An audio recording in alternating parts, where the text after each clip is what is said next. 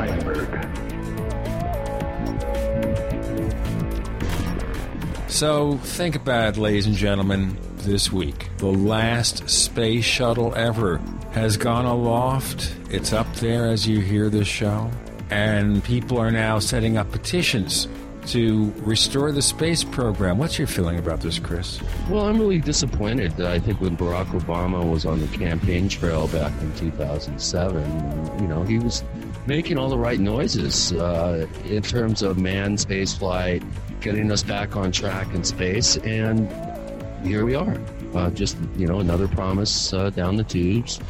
It's a change we uh, can like lament over. I guess uh, it's really unfortunate that our man presence in space is starting to go the way of the dinosaurs, and uh, I think we're in a, a retroactive period here in, you know, in terms of uh, space flight. Uh, there's some question even to NASA surviving all these budget crises that we're we're in, and that would really be unfortunate. I don't think the private sector has the money and you know, I think the proper motivation to get us, uh, you know, you know, transition us from a uh, a governmental space program to a private industry space program. I, I don't see any real um, impetus to to do that. So I'm I'm saddened by by the whole thing, Gene. Well, I'll tell you something here. Let's forget for the moment who occupies the White House. I don't think anybody in Washington has the stomach, has the spine, the titanium spine to bring back the space program. You know, they're talking about we got to cut this, we got to cut that, we got to put people out of work, whatever. Whatever you think about the politics, right or left, doesn't matter. Nobody has a vision for the space program. The last vision I heard of the space program was John F. Kennedy saying, We will land a man on the moon before 1970. And he didn't do it because he wanted to explore space. As I recall, he did it to beat the Russians. Yeah. Yeah, we, we need motivation. It's unfortunate that we're there's some estimates that we're going to be spending up to six trillion dollars uh, overseas, subjugating other countries and uh, you know instituting democracy all around the world uh, at the point of a gun. And if we had even spent one third of that money on the space program, just look where where it could be right now. We could be you know, chugging our way in a in a few years to to the moon, possibly to mine helium three, or some sort of manned mission to Mars, uh, somewhere. I mean, we need motivation. Chris, we have the technology in 1969 to send a man to the moon. How come we don't have that technology in 2011 or 2012? Why do we have to wait? And even then, we're not going back to the moon. According to the current plan, we're going to land on an asteroid. What's the reason for that? Why don't we go back to the moon? I don't know. There's some conspiracy buffs out there that might say we were warned away. Uh, there's a movie coming out.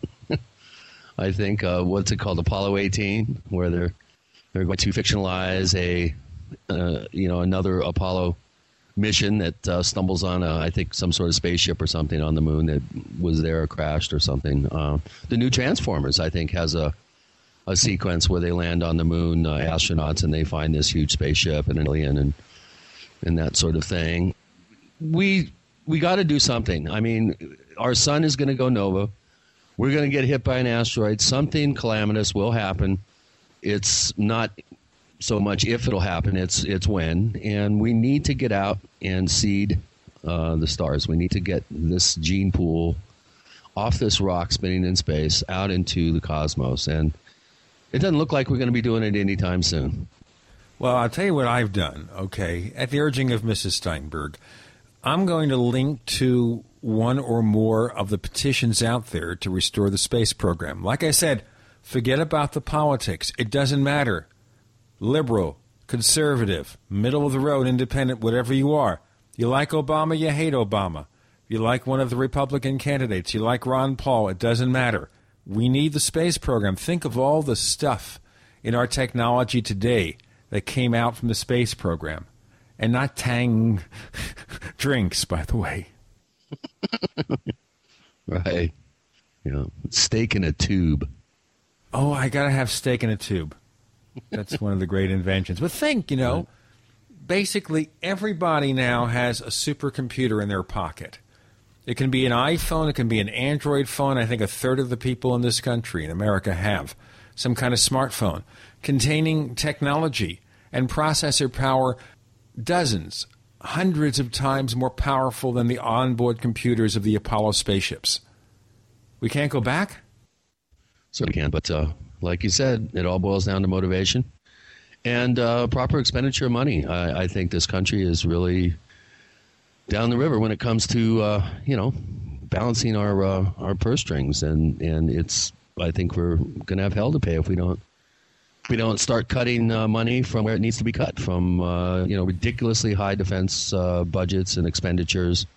We have bases in 160 plus countries around the world. I mean, we, need to take care of our own right now. We need to really kind of tighten it up, pull back a little bit from being the world's uh, cop, and start spending money where it really is going to do the most benefit down the road. Uh, your your point is well taken about how this this uh, effort back in the '60s really helped jumpstart uh, scientific innovation and inventions. And it, it's just um, you know uh, we should probably do a whole show on this at some point because this is really a uh, it, it, it's it's really a sad state of affairs, Gene. Well, I'll tell you what. I have been talking with Don Ecker, and of course he also explores lunar mysteries. Don Ecker, of course, is the host of the Dark Matters radio show. He is a moderator in the Paracast forums. He's my friend, a longtime friend, and a friend of the show. And there are two areas that he's been investigating. One, of course, is the situation regarding UFO researcher, paranormal researcher Philip Imbrogno, you know, where we've already discovered with the help of one of our listeners who has basically come out and admitted who he is. His name is Lance Moody.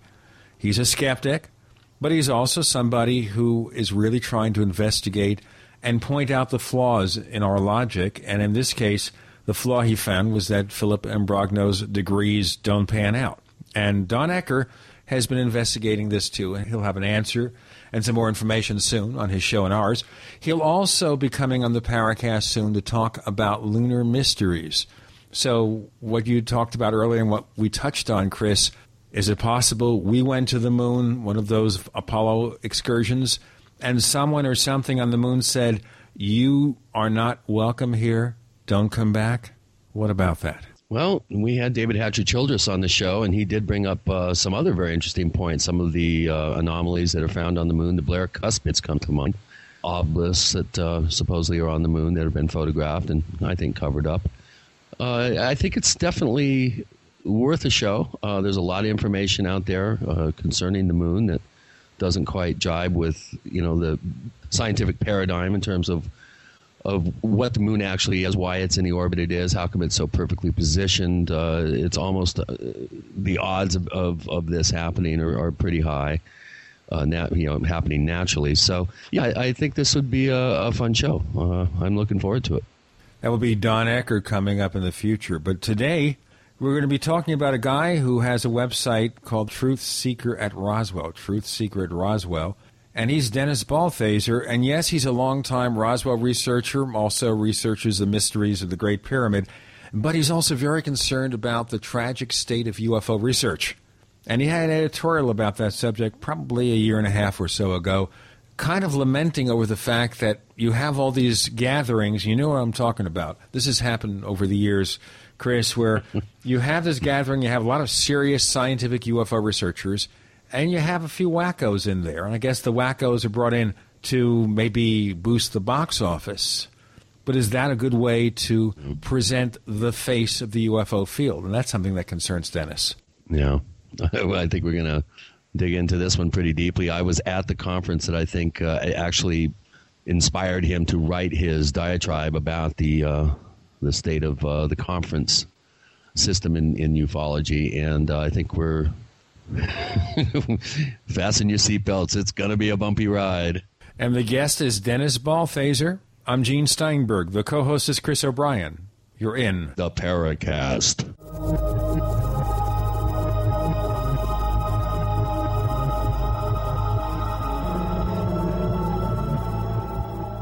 Okay, so who is watching your home when you're not there?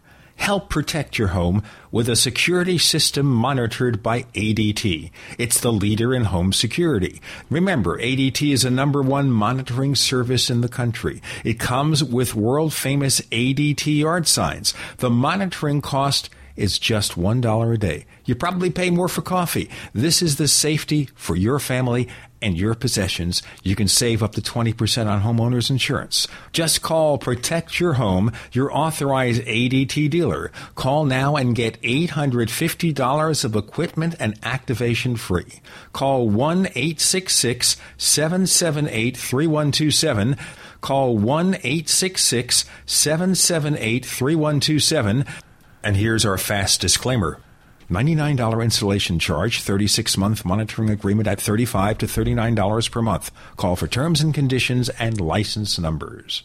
Peter Crouchnumble from Midas Resources. Today's July 15th, 2011. Gold opened this morning at 1588. A one ounce gold coin can be purchased for 1627.92, 813.96 for a half ounce, and 406.98 for a quarter ounce. 1627.92, 813.96, and 406.98. The Constitution and Bill of Rights have been reduced to old relics politicians ignore and trample with their outlandish, overreaching policies. Your support for the Campaign for Liberty stands in the way of this insidious process. Hi, this is Ted Anderson. I've teamed up with the Campaign for Liberty to offer the authentic proof quarter ounce pure gold coin. For only $480 plus shipping and handling, Midas will donate $100 to this incredible organization.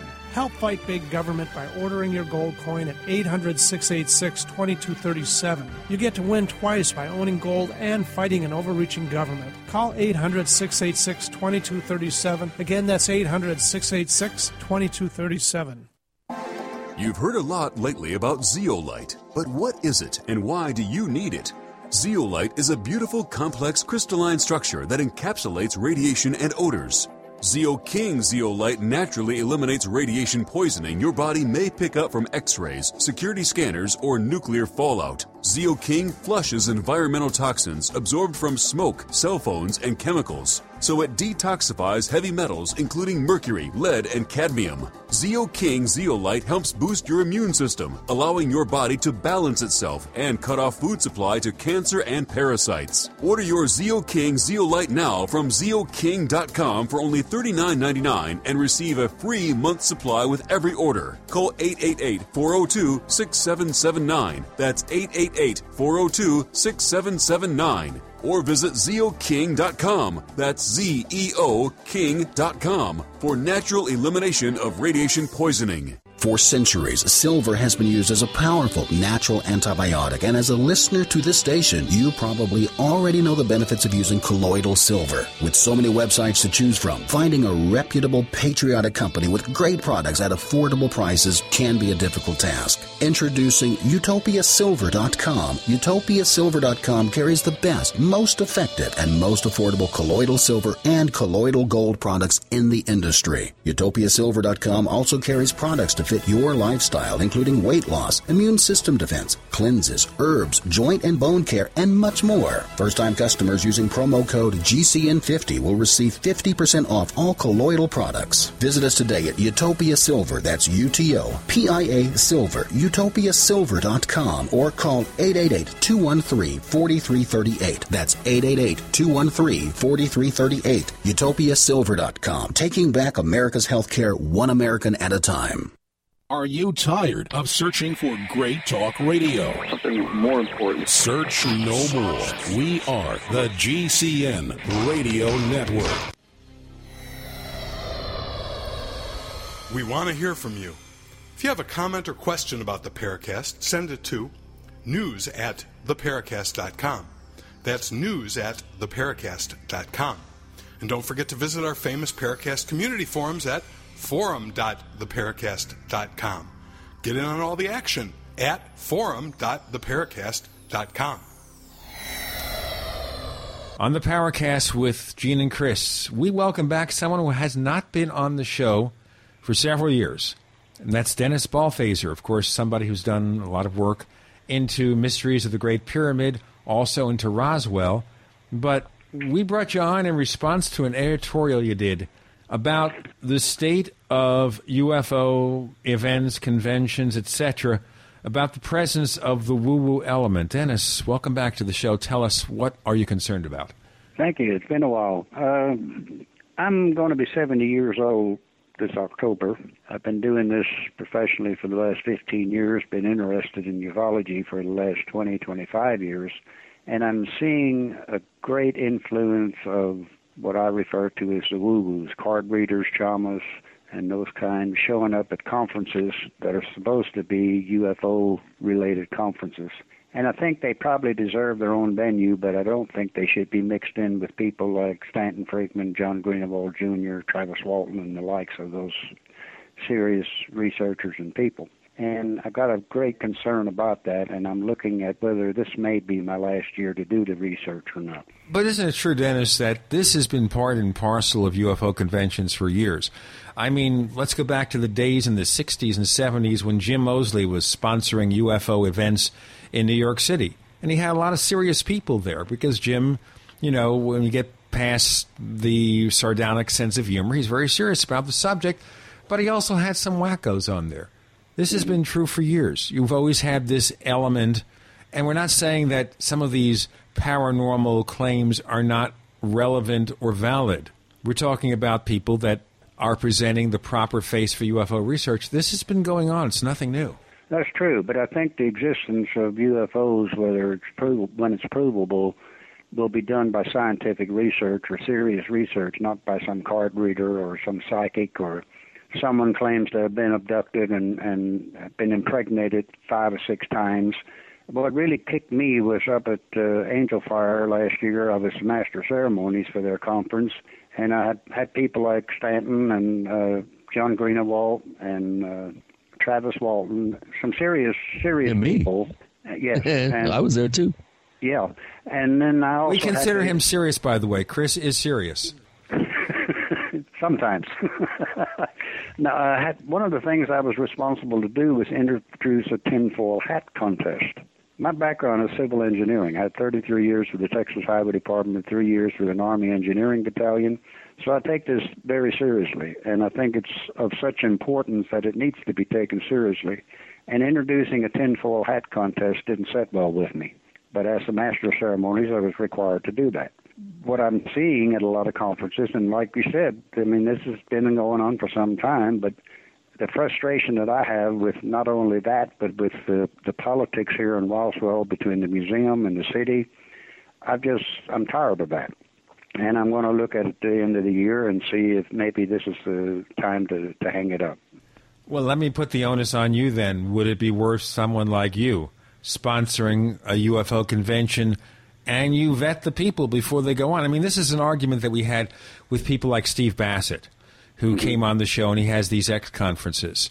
And myself and our former co host, we argue with him over the fact that, yeah, you've got some pretty serious people there, but then you've got people who have very extreme positions. And he basically said that doesn't matter in well, rather heated terms. I think it does matter. Uh, you know, and like I say, I think they deserve a venue, and they may have some some information that is of value. But I think to mix it in with with the serious researchers and promoting it as a UFO conference, to me that that just doesn't set well. Maybe it's just personal with me, but that's my hangup. I agree totally, Dennis. And and at, at the end of the Angel Fire conference, I sat down with Janet Saylor, who pretty much put the whole thing together, and I kind of patiently led her through the the idea that you know you can't be all things to all people. If you have a lot of psychics and channelers and new age types, that's going to turn off the you know your real serious UFO um, audience. Right. And if you have real serious UFO investigators and researchers, oftentimes that turns off the new agers and the woo woo types. So she's trying to be all things to all people. And I said, look, you've got to, you know, you've got to decide what you want to do and who you want to be here with this conference. Right. And she nodded and said, "Yeah, very good. Yeah, you're right. You know, and and look at the the roster this year. It's even more weighted over onto the New Age side. She still is trying to attract the UFO crowd by having a few um, speakers addressing that particular topic. And you're right, it's like oil and water, I think. Uh, there are connection points, but I think by and large, it's really doing both sides of that equation a disservice by trying to mix and mingle the two. Yeah. I agree. I think another another hang up I have is the media. I really enjoy radio. Shows like the Paracast, uh, Jerry Pippin, and some of the shows I've been on. Radio is live. Normally, there's very little editing takes place, whereas with TV and documentaries, I've had some bad experiences with, with some of the TV documentary people. The, the National Geographic, for one, Stanton and I did several hours of taping with the National Geographic Channel several years ago. When they aired the show, the last thing that the announcer said was that Roswell was a myth. Now, isn't it interesting, though? You'll sit there, and as you say, you'll spend hours recording something for a TV show. And For free. You'll get 10 seconds on the area of that. Right. And and who do they normally give the time to? They give it to the skeptics or the debunkers, and that's the ones that usually get the the airtime. Unlike what most people think, there's no reimbursement. There's no reimbursement for the for the person who has spent years and money and time doing the research. And then when it airs, I've had it. I've had it go to the extreme where they put a different question with my answer. So you, You know what? That Chris had a situation like that where he spent a lot of time doing a TV show about mysteries in what San Luis Valley, and on the TV show, Chris, it ended up being in Sedona, Arizona. Mm-hmm. Right. Well, it, it was a, a UFO hunters episode on portal areas, gateway areas, window areas, however you want to define them. And I patiently led them through my, my theory and the formula that I use to identify these types of special areas. And of course, every other sentence was San Luis Valley because all this, the, the majority of this information was was gathered there uh, in Colorado, 400 plus miles away from Sedona. Right. And they, they switched everything around and made it sound like everything I was talking about, I was referring to Sedona. And they actually took parts of three sentences to, to you know, reformulate a single sentence, that, that sort of thing. And, and you know, I, I just, it, that's inexcusable. I, I really have a problem with that. I've been very lucky over the years. I've done G's 3540, probably TV segments and only twice have I had had you know a real major issue with honesty and um, and the editing process, shall we say? So, uh, but that was inexcusable, and uh, I I just you know it's not it's not right. I think the audience should be told the truth. I understand that these people are in the entertainment industry, but there has to be a line that you don't cross when it comes to honesty and actually presenting the facts the way they were intended, and No, I- I- that wasn't the think case in my segment. We'll pause here. We have Chris O'Brien as the co-host. Dennis Balthaser is our guest this week. I'm Gene Steinberg. You're in the Paracast.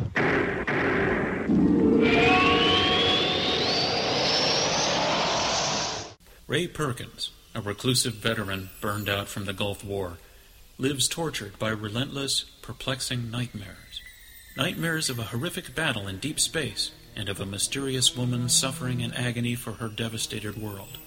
A woman not yet born, calling across centuries to him. Then, a coincidence leads him to his destiny, his chance to alter the universe. Attack! Attack! Of the Rockoids. The former fiction editor for Star Wars and Indiana Jones, Robert Simpson, writes The soul of the novel Attack of the Rockoids lies in its heart and passion for building a convincing tale of a love that spans a galaxy. A thrilling story. Attack! Attack! Of the Rockoids is available now. Read a sample chapter and get a special discount off of the cover price at our website, rockoids.com. That's R O C K O I D S dot com. Attack! Attack! Of the Rockoids. A novel in the grand science fiction tradition. Ready to save? Then you're ready for the Super Summer Sale at Herbal Healer Academy. Herbal Healer has been the leader in quality natural supplements for 23 years. Log on to herbalhealer.com and take advantage of Herbal Healer Academy's incredible savings on 500 parts per million colloidal silver, the best pharmaceutical grade available, and all sizes on sale. Super Male Plex with Yohimbe and Super Femplex for summer toning. Buy glucosamine chondroitin 60 caps, summer sale priced at only $12. Colon Enhancer 250 caps, summer sale priced at just $18. And if your brain's a little foggy, we have a great supplement on sale called Memory Power. Log on and hit the postcard specials link for more super summer savings at herbalhealer.com. As always, new customers get a free catalog with first order. Herbal Healer Academy, healing the world with nature one person at a time. If you drive for a living, you don't get paid to stop or wait in line. Keep your wheels moving with pre-pass. Bypass way stations, fly-by port of entry facilities. Stay moving at highway speed while the guy without pre-pass waits in line. Save time, save money. Call 888 401 PASS to try PrePass free. That's 888 401 PASS. What's cooking at prizekitchen.com? Plenty! Low prices on your favorite kitchen brand appliances, Vitamix blenders, Omega juicers, reverse osmosis systems, and more. Plus, free shipping on it all. PrizeKitchen.com gives your family the tools for a healthy lifestyle by eating more fruits and veggies and drinking pure water. Go to PrizeKitchen.com. Great selection, low prices, free shipping. PrizeKitchen.com. We help make healthy lifestyles convenient. The American people think they live in a constitutional republic, land of the free, home of the brave. Right. Just try those lines on the judge when you get a ticket or have to deal with a big bad IRS. Instead, use escapeharassment.com. Since 1972, our volunteer group of researchers and educators have successfully taught how to escape tickets by law, and it works. Escape Harassment has three different steps to follow, depending on where you are in the ticket process. Learn how to escape tickets, IRS, or court proceedings before you go to court. For free, three minute pre recorded information and FAQs, call this toll free number 1 877 457 9009. That's 877 457 9009. Or go to escapeharassment.com and see our money back guarantee. That's escapeharassment.com. Remember, escape harassment works. The GCN Radio Network, providing the world with hard hitting talk radio. GCN. Great talk radio starts here. Hi, this is Don Ecker, and you are tuned into the Paracast. Let me tell you what, you're going to hear stuff here that you probably won't hear anywhere else. Hear that, George Snorri? We're back. Chris O'Brien's the co host. I'm Gene Steinberg. We're talking to Dennis Balthaser about, I guess, the tragic state of UFO research, UFO conventions, media coverage. Now, to be fair, you know, when you shoot a TV show, an interview, you're going to basically shoot more footage than you're going to use. Now, of course, Right. it's just digital recording. But an honest editor is going to air segments that properly represent what the person has to say. Honestly, do. I mean, this is what we did when I was doing broadcasting as a newscaster. And I go around and I would record interviews with people or I'd record speeches and I try to find the comments that properly represented what was going on. Yes, we have the sound bites and all that stuff, the soundbite culture, mm-hmm. but you want to be honest about it. But if you go in there with your particular point of view, your agenda, and you say, well, we're going to find out about the mysteries in Sedona, and Chris is talking about another state, a city 400 miles away, we'll just change it.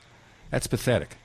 Right. You know, most people think that we researchers get paid well for for doing those things, when in fact they're 99% free, and they want all the information that we've gathered over the years to use on their program.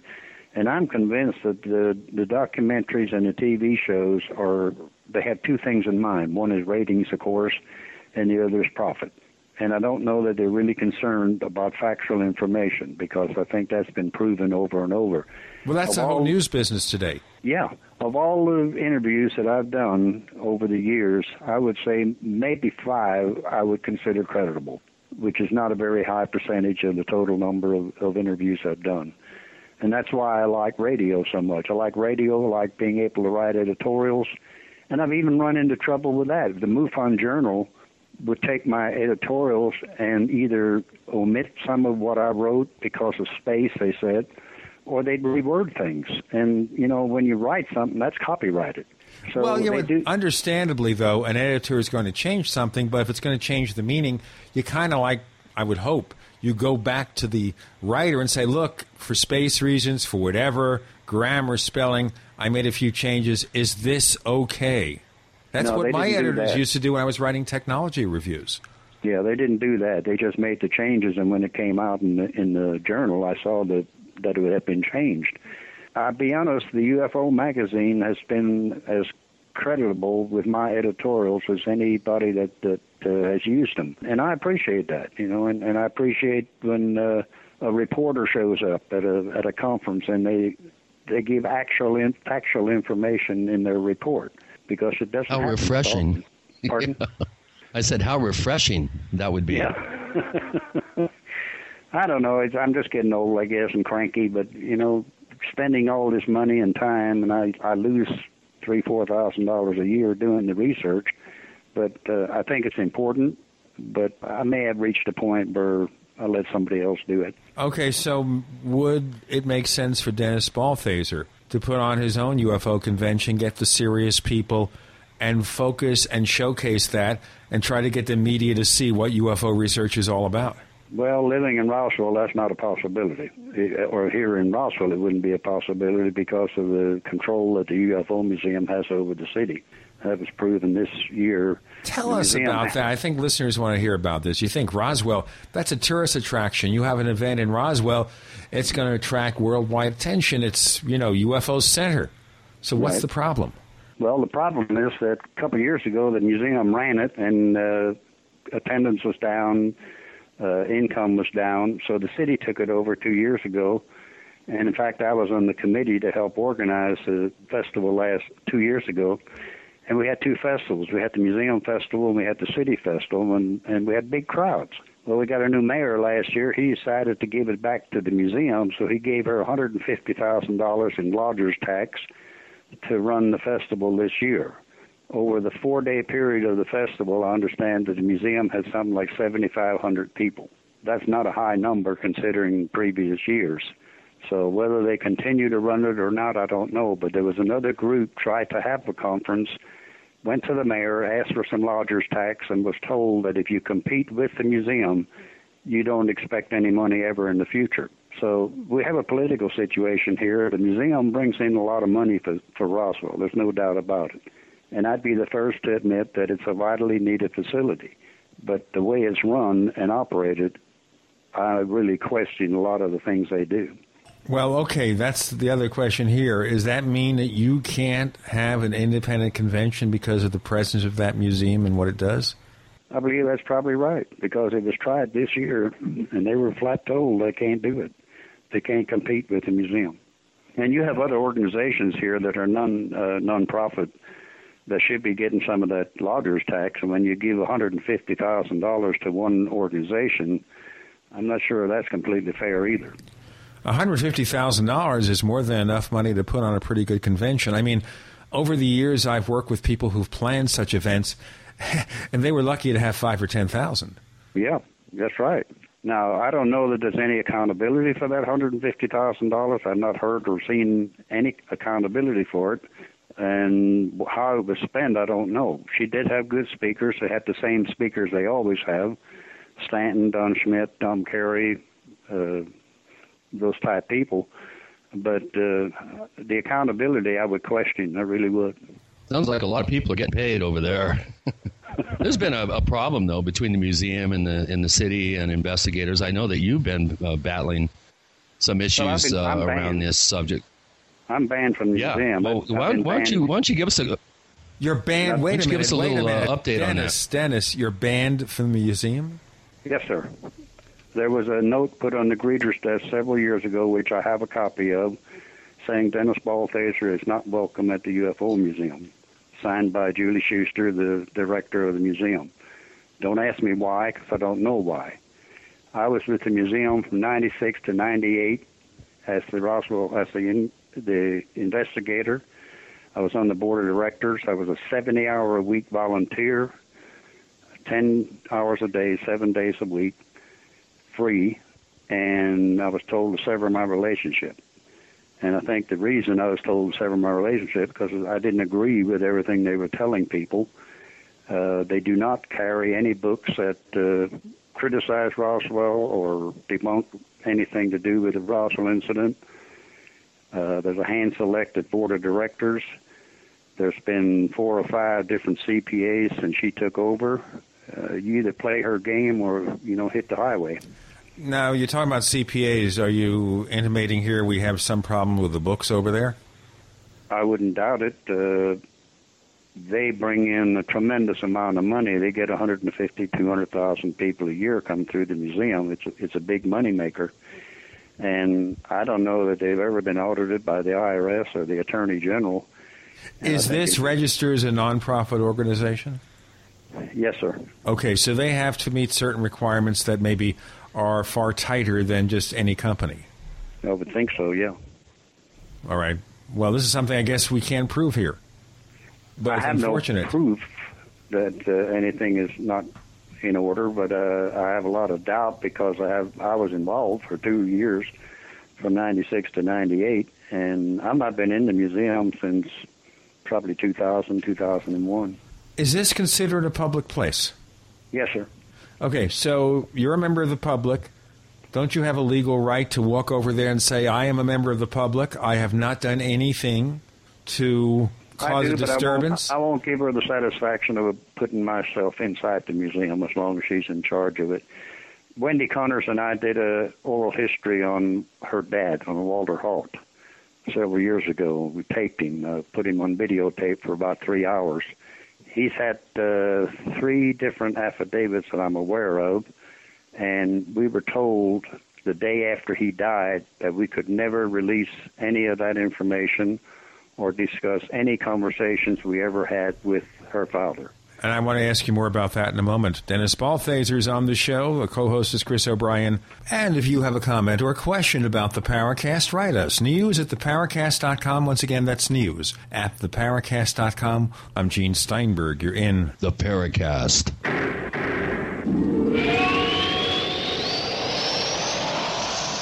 So here's what happened. I was placing an order online. The site went down. It just stopped responding. It took hours before it returned, but I'd already placed the order with another company. If your site goes down, you could lose business. And if you have a business or personal site, you'll want to know it's easy to run and it will stay online. At iWeb, your site is hosted on one of the most reliable networks in the world. Check it out. iWeb.com. That's iWeb.com. For 58 years, Fate has provided true reports of the strange and unknown. Fate brings you the latest in all aspects of the paranormal, like angels and miracles, psychic phenomena, ghosts, UFOs, and much, much more. To receive your complimentary Fate magazine, call now at 1-800-728-2730 or visit their website at www.fatemag.com. That's 1-800-728-2730. What are you waiting for? Your fate awaits. If you're concerned about radiation poisoning from Japan in the air, water, or food and can't find potassium iodide, go to restoreyourhealthnow.com and choose Liquid Zeolite. Liquid Zeolite is hands down the best product to remove radiation from your body and safely removes toxins, heavy metals, boosts energy levels, and promotes a strong immune system. For fatigue, muscle weakness, headaches, memory loss, influenza, joint pain, or toxic radiation poisoning, use Liquid Zeolite from RestoreYourHealthNow.com. Liquid Zeolite is so powerful it was used to clean up contamination in Chernobyl, yet so gentle you won't even know you're taking it. Liquid Zeolite comes with a money back guarantee, but is only available at RestoreYourHealthNow.com. Learn how to get free bottles of Liquid Zeolite at RestoreYourHealthNow.com. That's RestoreYourHealthNow.com or call 800-880-9976. Call 800-880-9976 today and learn how to get free bottles of Liquid Zeolite. Are you tired of spending money for metal canning lids year after year? Then stop. Stop buying metal lids and get Tatler reusable canning lids. Made of USDA and FDA approved food grade plastic, Tatler canning lids let you safely store emergency preparedness foods for years. Traditional metal lids are single use throwaways that contain BPA, but Tatler canning lids are indefinitely reusable and guaranteed to last a lifetime when used as designed for home canning and contain no BPA. Tatler lids are dishwasher safe, perfect for standard pressure or water bath canning, eliminate food spoilage from acid corrosion, fit standard mason jars, and are proudly made in the USA. Place orders by phone at 877 747 2793 or go to reusablecanninglids.com. That's 1 877 747 2793 or go to reusablecanninglids.com. That's reusablecanninglids.com. Tatler Reusable Canning Lids, the original since 1976. GCN listeners, why have you been hearing so much about Dermatol, the all natural, all purpose first aid spray? Because it's the must have first aid product you need in your preparedness kit. Dermatol is made in America by Americans who know there's a more affordable, natural way to treat cuts, burns, bites, rashes, shingles, boils, and many other skin problems. Dermatol is gentle enough for diaper rash, powerful enough for bed sores, and harmless to the eyes and mouth. It's great for the whole family, even your family pets. Dermatol is antimicrobial, antifungal, antiviral, and not diminished by freezing, extreme heat, or years in storage. Dermatol is an absolute must for any first aid or preparedness kit. Dermatol's soothing, rapid restoration of injured skin is so effective, it's guaranteed. Order yours today. Call 800 217 6677. 800 217 6677. That's 800 217 6677. Efficient, economical, effective. Spray it all with Dermatol. America's number one source for independent talk radio for over a decade. We are the GCN Radio Network.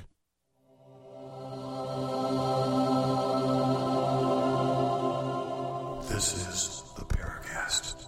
You never know what's going to happen next. We're back with Dennis Balthaser. The site is Truth Seeker at Roswell. I'm Gene Steinberg. The co host is Chris O'Brien. I'm the Paracast.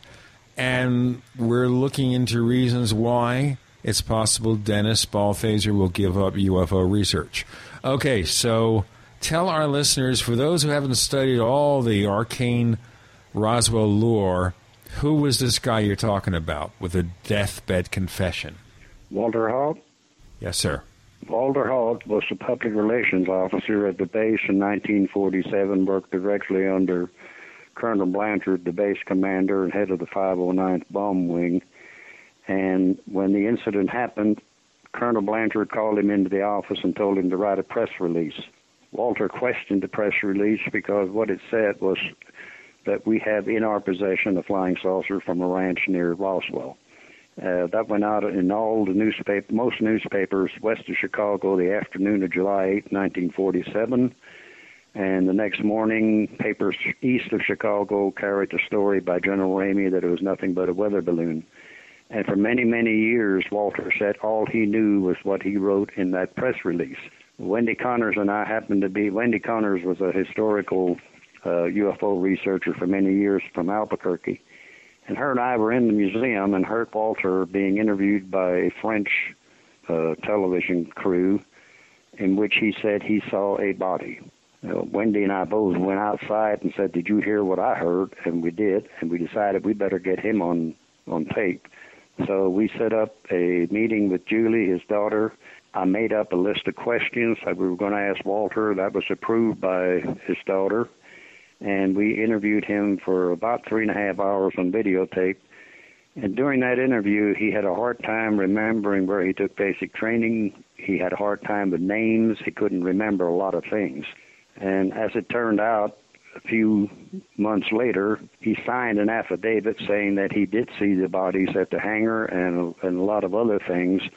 And as it turned out, he did not write that affidavit. Don Schmidt wrote the affidavit, and Walter just signed it. Now, are we saying basically here that maybe Walter signed something, but he wasn't, as they say, well enough to understand what he signed? Well, his his memory improved tremendously by the time that uh, Schmidt wrote the the affidavit that he signed. Which You know, I uh, think of the movie Superman Returns. At the beginning, there's a scene where the evil Lex Luthor is married to this millionaire woman who's died. By the way, the woman was played by Noel Neill, who played Superman's girlfriend Lois Lane in the 1950s TV series. Okay, so anyway, she dies just as she's about to sign this agreement, signing over all her money to Lex Luthor. So, of course, he takes his hand and completes the signature. So it's kind of like almost like that, where you're basically implying here that maybe he signed something fully unaware of what it meant and what it contained. I don't know that for a fact, but it seemed odd that during the interview that we did, he couldn't remember anything, and then he could remember everything plus some after he read or after he read and before he signed the affidavit. There's been a lot of questions about that affidavit. He had three of them, I think. one where Max Littell was the uh, the businessman involved with the founding, the three founders of the museum, and in that one he had, had said that he did not know anything other than that he wrote the press release, and that was a story that he shared with the public for for many years. When I I knew Walter really well and, and really liked him as a person but uh, I don't know about the affidavits. I think there's been a lot of questions over the years since he passed away about the validity of them. So basically, you feel that maybe he knew nothing more than that press release. He did something under orders, and that was it. Well, he did admit uh, on, on film with that French crew that uh, he had seen a body, and then when we talked to him, he said he had seen the body in the hangar from about 25, 30 feet away, partially covered with a tarp, and it reminded him of about a 12 year old child. He was 25, 30 feet from it. There were some stories circulating that maybe he went out to the debris field himself. We don't know for sure if he did that or not. I hate to to come on and, and be negative, uh, but you know I've got these concerns, and I wrote the editorial about it like I said before, I, I thoroughly enjoy radio because it's it's one on one and and very little editing done. Most TV newscasters, when they do a story on UFOs, they will present the information and they can't leave it alone. At the end of it, they'll have to put some amusing or sarcastic remark to to take the validity away from it. And that's just part of the, the overall problem that I have with this research.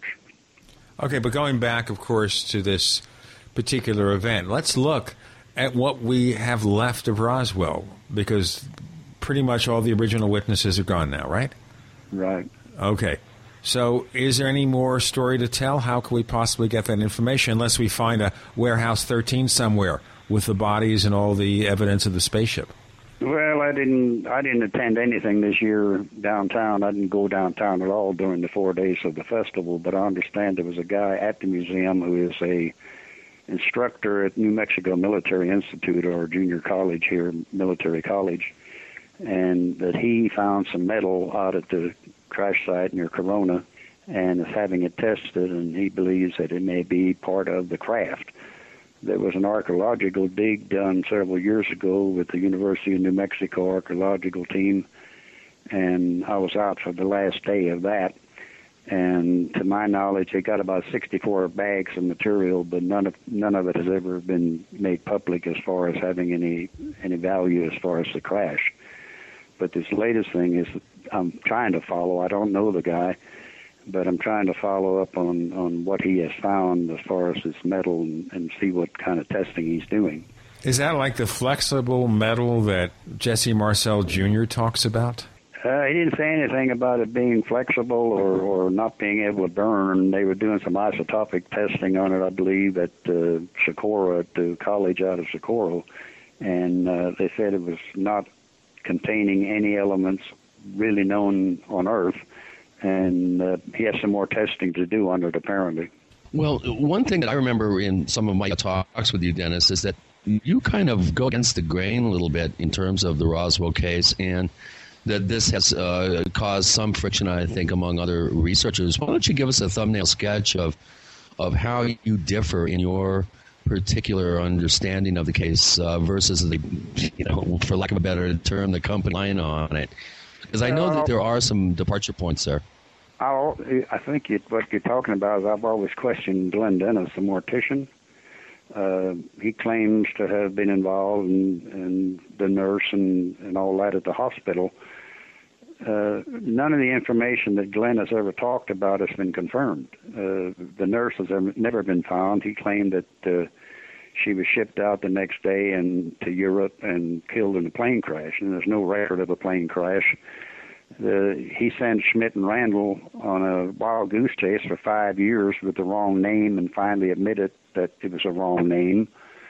Uh, I think Glenn may have been involved because he was definitely the mortician at the at the base, but I don't know what extent he was involved and, and whether it was hearsay, you know, that he heard from somebody else or, or what. But the red-headed captain that he talked about, uh, nobody has found that one, and there's just no validity to any of the story that he tells. James Bond Johnson took the pictures in uh, General Ramey's office in Fort Worth I interviewed him before he passed away, and he had started to elaborate on his knowledge of the event. When I first talked to him, the only thing he knew was that he took the pictures of Jesse Marcel, the intelligence officer of General Ramey and Colonel DuBose, when Marcel took the material to Roswell. But he embellished his story later on in life. Uh, Walter's affidavit, of course, has always been a, a problem and uh, I think maybe that's some of the stuff you're talking about. Yeah, so there's the uh, the nurse question. I think has been bannered about quite a bit uh, over the past few years. The, yeah. Uh, people questioning whether she was actually a real person uh, or even or some sort of I don't know figment of somebody's imagination. I, I heard that uh, that part of Dennis's story is just not not held up over time. And uh, well, I, so, yeah, do you I'll think probably that, get in tr- I'll probably get in trouble for saying this, but it's my opinion. You're not. I mean, you're going to be getting in trouble for just about everything you've said so far. I think. Been there and done that. That's the Paracast for you. Uh, I, I think maybe he had a relationship with this nurse, and he was married at the time. So I think maybe that has some bearing on it. That he's never going to admit to anything that, that will jeopardize him. Glenn is not in good shape. He's in a nursing home, I think, and uh, I know he quit doing interviews several years ago. He had uh, a form of Alzheimer's, and, and of course he's getting up in years. He's up in his 80s now, and uh, one of the few remaining living witnesses to the to the event. I'll tell you, we'll get into so much more of this coming up. Dennis Balthaser on the Paracast. I'm Gene Steinberg, the co-host is Chris O'Brien, and you're in the Paracast.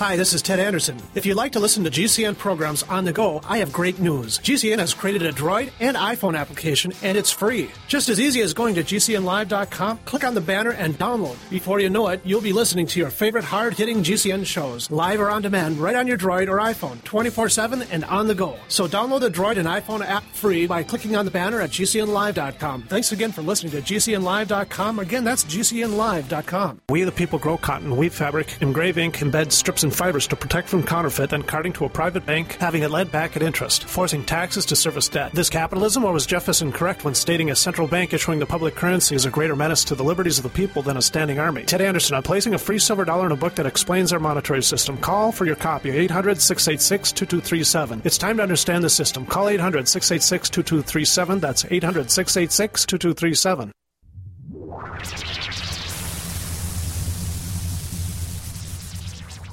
We want to hear from you.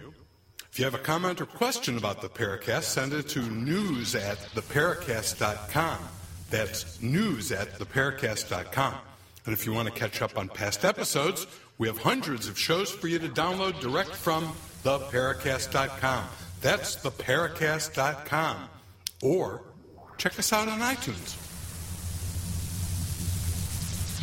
We're back in the second hour of the Paracast with Gene and Chris talking to Dennis Balthaser, looking into the sad state of UFO research, the state of Roswell research.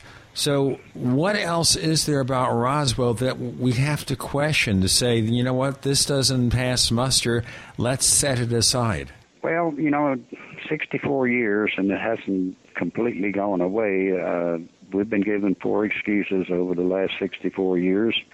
And if I live long enough, I'm sure there'll be another one. My personal theory on Roswell is, and this is only my personal theory, whatever was recovered from the debris field up at Corona, 64 years later, I don't believe they know what they have, by meaning that what they found was pieces. They didn't find intact craft.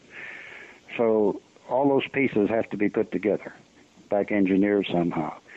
So I don't I don't know that they know what they have, where they were from, what their motive was, the propulsion system, the guidance system, things like that. And until they get that information sorted out, I don't believe our military or our government will admit it happened or know anything about it.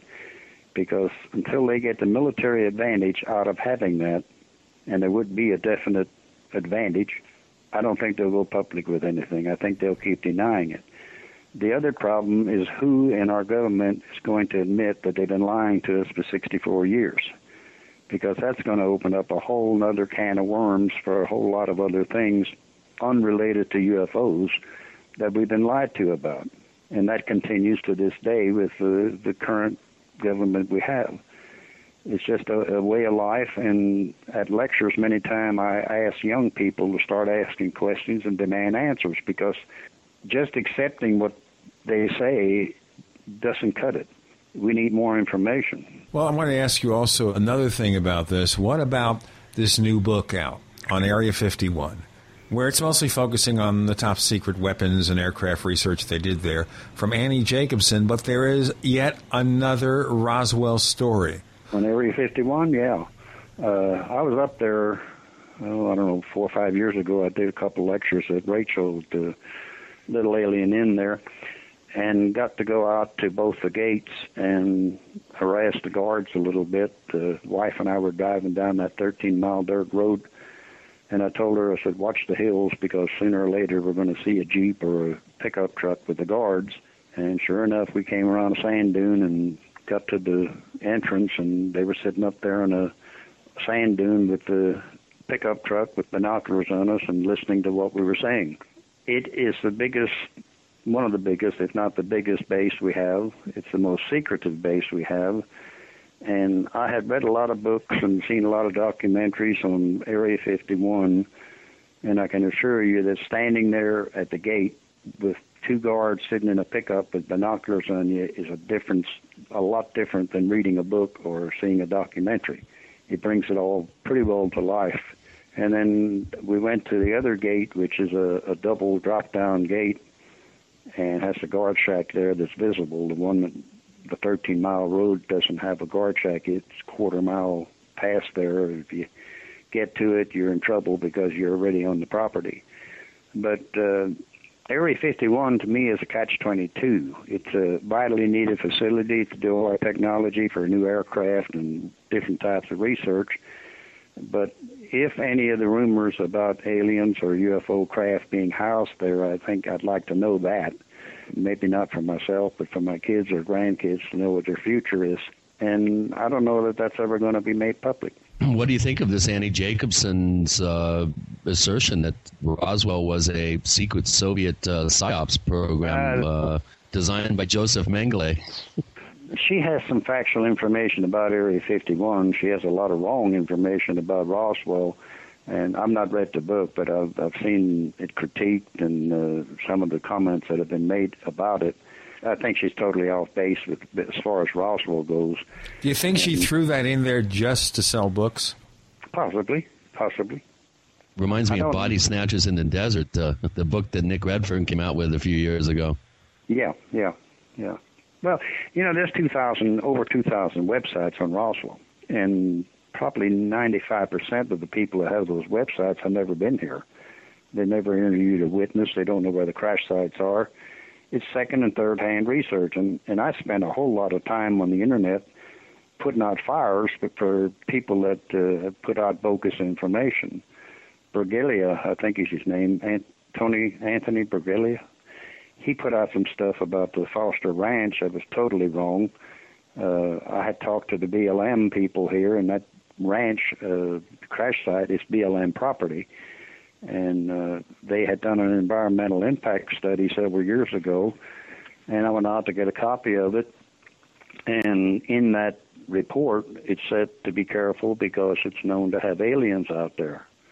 And this was signed off by about nine people at the BLM Bureau of Land Management Office. Well, that got my attention, and I said, Where did this information come from? oh, well, that's a joke. That's not supposed to be in there. It won't be in the final copy. I said, good. I want a copy of the final copy. So sure enough, they called me when they had revised it, and I got a copy of it and read it. And most of the mundane stuff was taken out of it, but there was a note in there that they will not permit any direct drilling or any building on top of that site, which to me is a step in the right direction because you have a federal agency that is protecting that property in a way, meaning that there may be a good possibility that's validity to it. So I was I was fairly happy with how that turned out. Yes, but just prohibiting drilling and whatever, that doesn't prove what really happened, does it? No, but they're protecting it. They're not going to allow any drilling, direct drilling. Okay, so the other question is would it be environmental concerns? I mean, we're going to look at the devil's advocate questions here. No, they they did that, and they did state in there because it was the alleged site of the 1947 crash, and they used the word alleged, which I can buy because that's what we have is an alleged incident. And I'm not the type researcher that goes and bangs his fist on the desk and says, "By God, this is what happened," because I don't know that. All we know is what we've been told over the last 64 years. A lot of it is wrong. A lot of it we believe is true. And I've interviewed 100, 150 first and second hand witnesses in that time, and they have no reason to make up the story about what took place. They have no reason. They didn't know each other when it happened. Uh, you're talking ranches out here that are 10, 15 miles apart the only time they see each other is when they're doing cattle or sheep, and uh, they have no reason to make this story up. Now, what about just remembering things and then having that memory colored, clouded by cultural events? You know, we all think about aliens and grays, and they remember maybe distantly this newspaper headline, and maybe their memories have filled in a few details that weren't there. I don't buy the memory loss thing. That's that's an Air Force excuse. Uh, you're talking a rancher who knew what weather balloons were. He he recovered them, and they had a tag on them where to turn them in, so he'd get a reward, and a small financial reward, which to a rancher was a lot of money back in 1947. So he knew what weather balloons were. And the stuff that he found, he wasn't aware of what it was. And that's why he came to town to the sheriff. The sheriff didn't know what it was. Contacted the military, and Jesse Marcel, the intelligence officer, got involved. So I don't buy the memory loss thing. These people were creditable people. I mean, you have the sheriff of Chaves County, you have the rancher, you have uh, Walter Haut, who was is questionable, but he was there. He wrote the press release you have Colonel DuBose. You have all these people that have been interviewed over the years who are creditable people. You know, the other question I guess we'd ask is all right, with Roswell, we have this event that happened then, we have the cover story and all this stuff, but maybe there are other possible non extraterrestrial solutions, and we'll ask about that in a moment. Dennis Balthaser is joining us. Chris O'Brien's the co host. I'm Gene Steinberg. You're in the Paracast.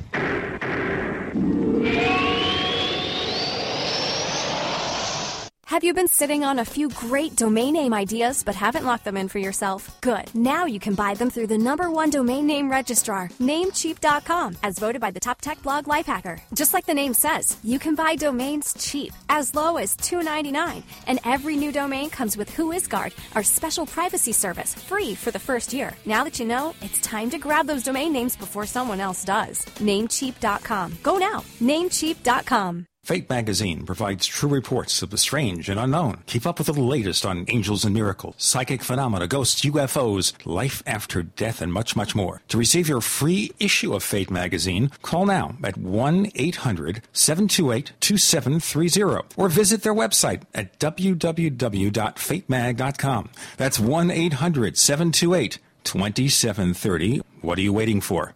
Your fate awaits. Have you ever felt like the United States government knows way too much about your financial affairs? I continue to hear stories about property seizures, frozen bank accounts, confiscation of stocks and bonds.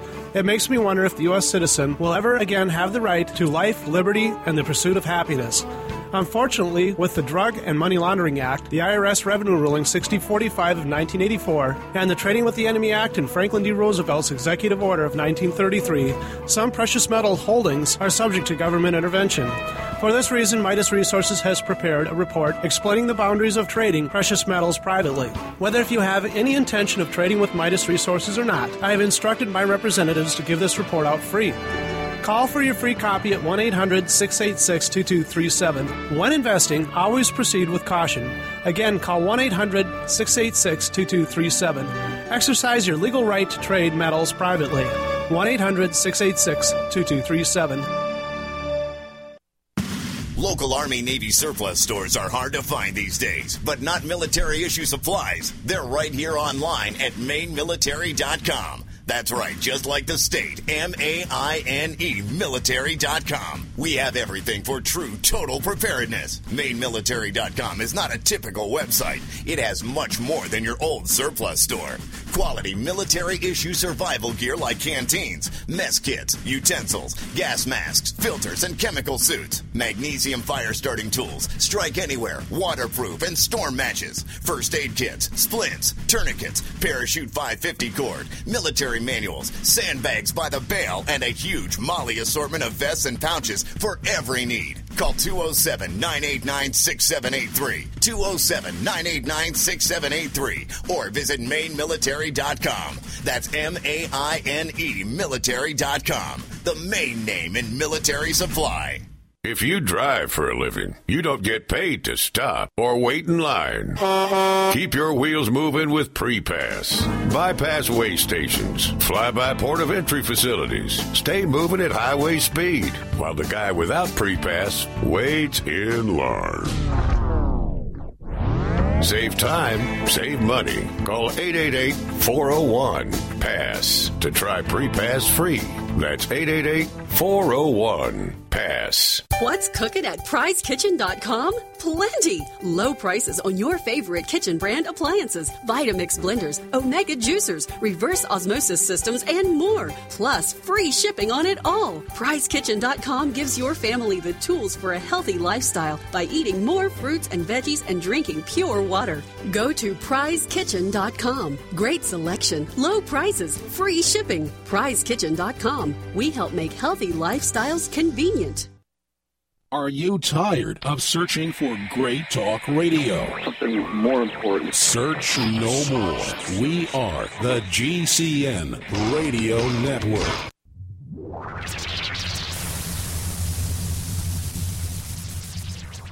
We want to hear from you. If you have a comment or question about the Paracast, send it to news at theparacast.com. That's news at theparacast.com. And if you want to catch up on past episodes, we have hundreds of shows for you to download direct from theparacast.com. That's theparacast.com. Or check us out on iTunes. We're back with Chris O'Brien, the co-host. I'm Gene Steinberg. We're talking to Dennis Balthaser. We're seeking the truth about Roswell. Okay, so what about some kind of secret experiment that went bad? And obviously, because of security concerns, national security, whatever, they didn't tell the people over at the military base at Roswell. Well, the event happened 64 years ago, and things were a lot different then than they are today. We just come out of the Second World War. There was a lot of up here in, in the country. I think the key is that the people back then trusted and respected the government. The story died three days after it happened. After General Ramey came out and said it was a weather balloon, less than 12 hours after Walter Haut had said that we had captured and had in our possession a flying saucer, the public bought that. And they could have brought that craft down the middle of Main Street in Roswell down to the base, and nobody would have given it a second thought because almost daily we had plane crashes out here in the desert, and they would load them on a low boy and a trailer and, and take them downtown and and uh, nobody thought anything about it. So it wasn't anything that would get anybody's attention. And the people trusted and respected the government. That's not true today. If you look at the the polls that are taken about our congressmen and our president and things like that, those numbers are pretty low. In fact, one of the polls I've seen, a Roper poll, where 67% believe that the government is covering up UFOs, and 70% think they know more about it than they're letting us know those are higher percentages than politicians get elected by. And I think it's time that the people in Washington, the military, and I'm not talking all military, I have a lot of respect for the military, having been in myself. But there are a few in our military and some higher ups in Washington that are keeping the truth from us on not just UFOs, but other things as well. You know, I have um, an interesting story that uh, is breaking uh, from the Open Minds uh, folks here uh, in in the Phoenix area. Alejandro Rojas uh, released a story yesterday with quite a uh, sensational headline. It says test confirms Roswell debris is not from Earth. Are you aware of this testing process that has uh, been underway with Frank Kimbler, who is a teacher at the New Mexico Military Institute there in Roswell, and uh, his uh, his That's the one I was just talking about. yeah yeah he's come out with a new uh, a new release uh, with quite a bit of scientific information in here. It's an interesting article that does suggest that perhaps that some of the debris that they were able to gather does test out as being something unusual, um, similar to some tests that I think um, uh, Peter Sturrock did on a supposed metal sample, I think from Brazil. So, have you seen this? Uh, this I saw the article yesterday. I saw the article yesterday on the internet, and if you go read through that, I think there's a, a note somewhere where the professor or somebody at the university refused to test, do isotopic testing, and then he went and talked to someone else, and I don't know if they did any testing or not, but they they felt like it was a different type of metal, and um, it didn't say anything about being flexible or that you could bend it or anything like that but uh, that's going to be interesting to watch to see. And I have always thought that there probably is still metal at the crash site, even though it was vacuumed pretty well by the military when it happened. More than one time, they were out there to clean it up.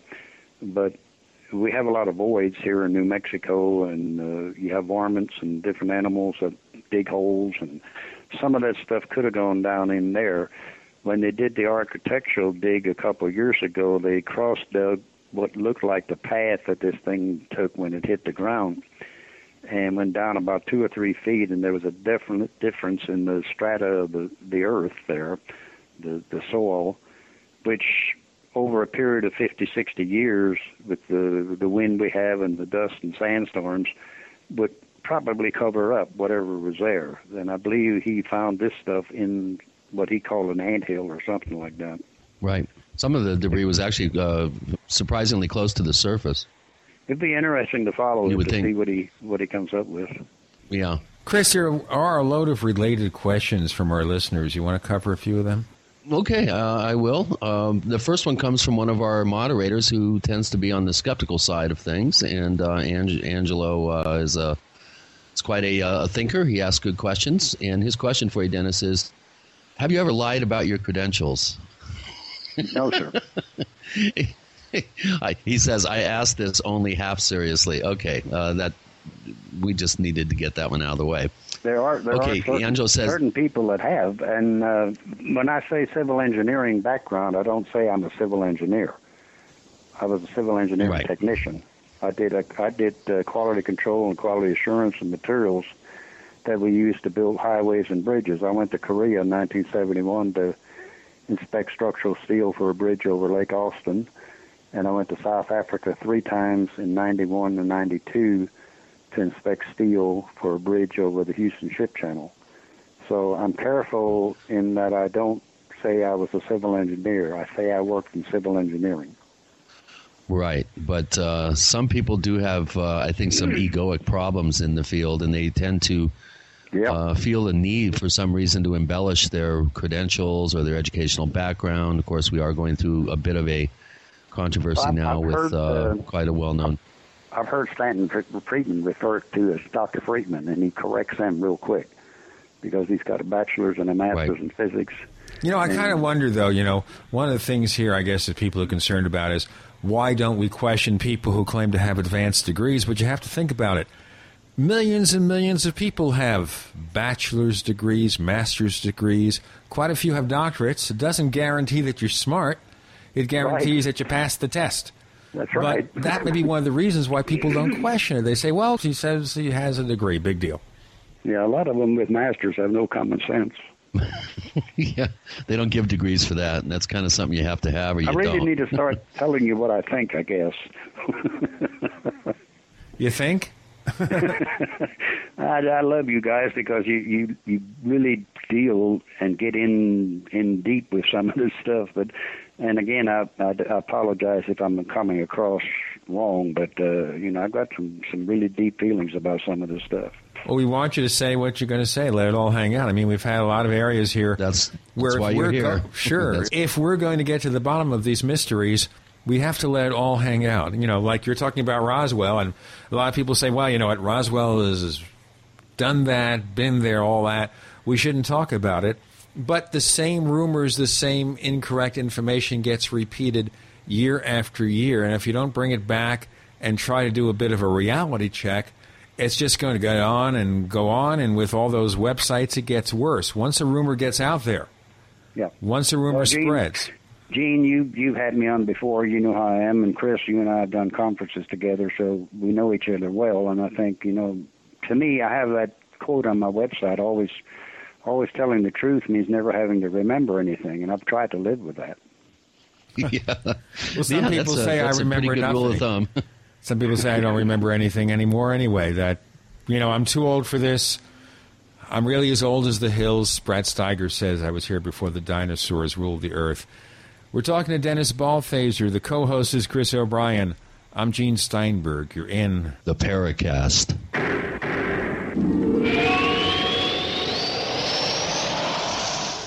Ray Perkins, a reclusive veteran burned out from the Gulf War, lives tortured by relentless, perplexing nightmares.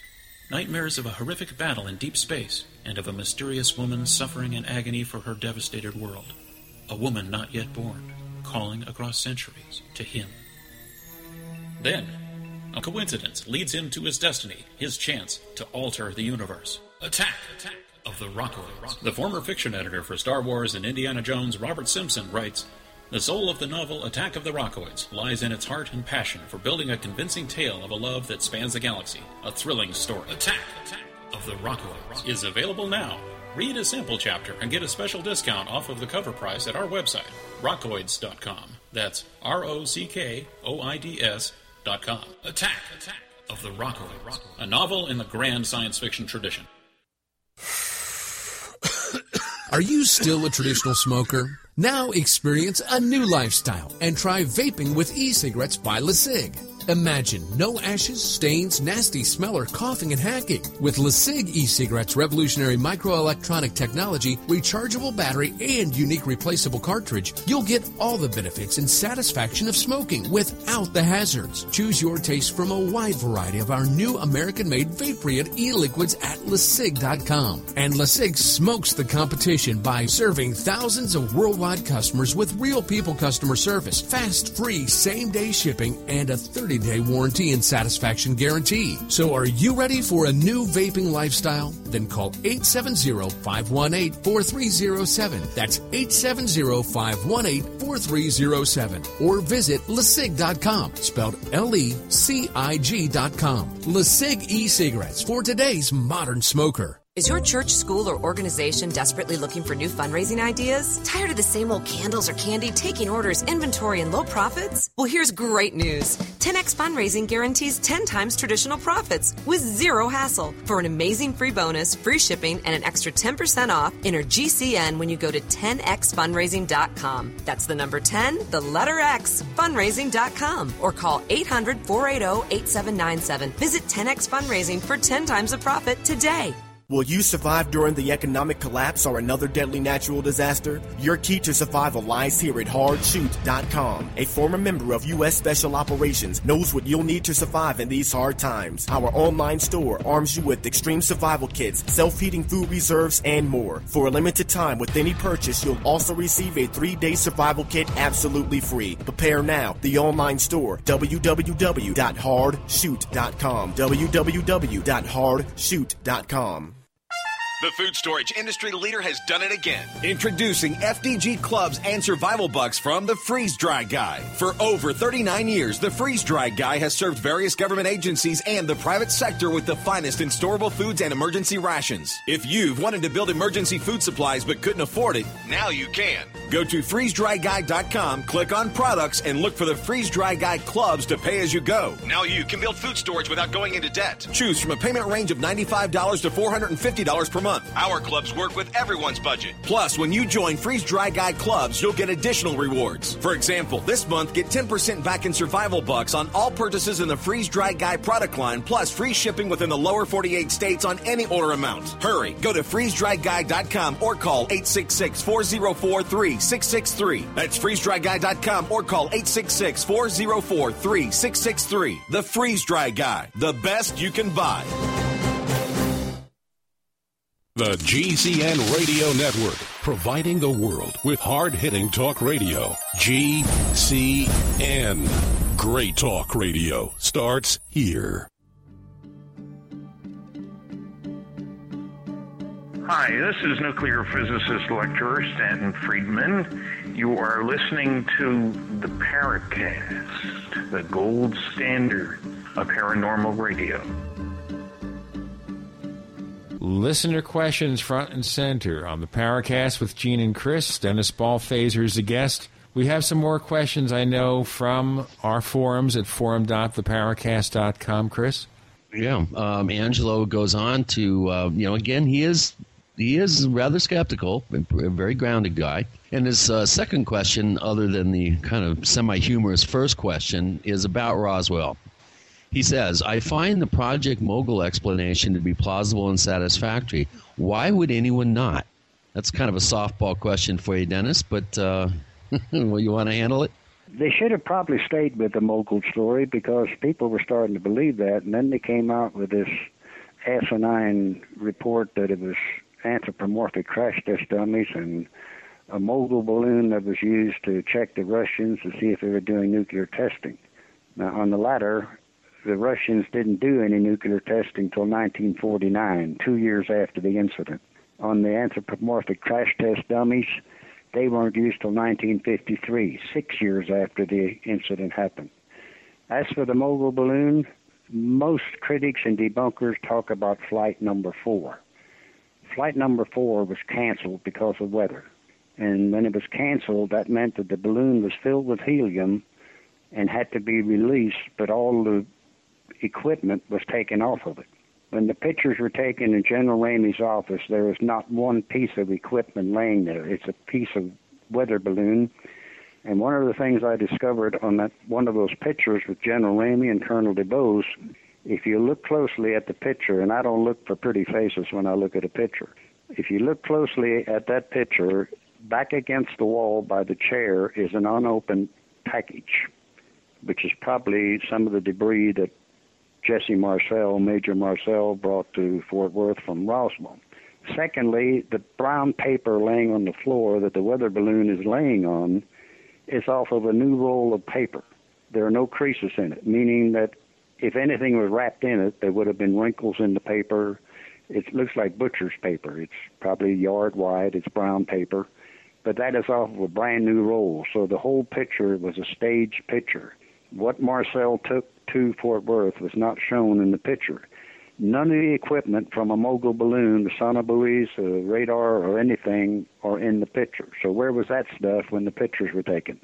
If it was a mogul balloon. But the main thing that David Rudiak has done a lot of research on is the fact that that flight number four was canceled. We have the records from nearly all, if not all, of the mogul balloon flights launched from Alamogordo, White Sands, and Roswell that balloon would have taken over a month to get to the crash site, and it wasn't anywhere close. Yeah, good, uh, good answer on that. Uh, how about uh, Ron Regehr's work on the actually sussing out the writing on the memo in Ram- Ramey's hand? Are you familiar with that work? Yeah, the memo is probably we're guessing a teletype, probably, but I don't know if it's from Washington to Ramey or if it's from Ramey to to Washington. But he was definitely not aware that the writing, the print on that piece of paper was facing the camera. And David Rudiak again, and several others, but David mainly, has done some research on that. They've enhanced the, the picture and, and where you can basically read what's on there. And the words victims of the wreck are very clear. There's about seven lines of type writing David's still working on that, and I think as we get better equipment, we'll get to be able to look uh, more closely at what's written there. it's vague. Uh, it takes some imagination, but the word victims is only six words in the English language that have those letters victims, violin, virgin, and three others. Victims is the only one that really fits with that. And there's some mention about a, a weather balloon cover story. So that may be a smoking gun if we can ever get better uh, analysis of the, the actual document. Okay, I have another question from Angelo. If you needed to convince someone that UFOs are not something that humans have created, which case would you put forth? Keep in mind, so far, nothing I've seen has convinced me that UFOs are anything but misidentified human aircraft or a natural phenomenon. And also, please keep in mind that despite my skepticism, I'm from the Carl Sagan type of school, in case you're wondering. I am open minded. I just don't jump to the conclusion of aliens or other paranormal explanations. And before you answer that, I want to mention these uh, these so called fireball videos that have been shown here over the past week. I think one was from Mexico, the other was from uh, somewhere down south. And I'm telling you, people, I mean, all you have to do is look at that thing and see that it's a, an airliner or some sort of four engine jet, uh, two engine jet possibly, headed away from you to the west into the setting sun. To me, it's just so ridiculously obvious that these are high flying uh, planes that are just uh, at an oblique angle to the eye. So, so what what do you need to convince somebody that UFOs are not something that we've created? What which case would you put forth? That's a good question. Ninety to ninety-five percent of what people see are explainable. They're airplanes, they're balloons, they're clouds, they're planets, things like that. Many of them man-made. However, the other five percent is what we're interested in. But with the Hubble telescope and with what we know about the universe, which is very little, I cannot be egotistical enough to think that we're the only thing in this universe. I, I have nothing I can give you to prove what I'm saying, but uh, I'm a Christian, which makes surprises a lot of people. And I think if you believe that God created everything, that's the end of the story. That's everything. And it doesn't say anything in the Bible that we're the only thing He created. So I go with that as far as my Christianity. But I just cannot make myself believe that we, if we're the only thing God created, I think He screwed up because He could have done a lot better than what He's done with us humans. We're the only species on the planet that can't get along with each other whether it be yeah. by race or boundaries or nationalities or whatever. And a lot of times I'm asked, why don't these aliens communicate with us? And my response is, why would they want to? We have nothing to offer them. I don't go out in the backyard and talk to insects. And if they can get here from wherever they're from, they have technology and knowledge that we can't even comprehend. I think it's been going on for hundreds, maybe thousands of years. I know I've seen and have written articles about uh, tapestries and artwork from the 13th and 14th century where the artists depict what appears to be UFOs in their artwork. So this is not something new. It's not just Roswell. It, it's been around for, for much longer than Roswell. And I think they may be watching us to see that we don't self-destruct or as far as Roswell, we did the we tested the atomic bomb 100 miles south of Roswell. They may have been sitting out there and wondering what are these clowns up to. We don't want this stuff out here. So you know, I, I just can't make myself. I can't convince myself that we're the only thing there is.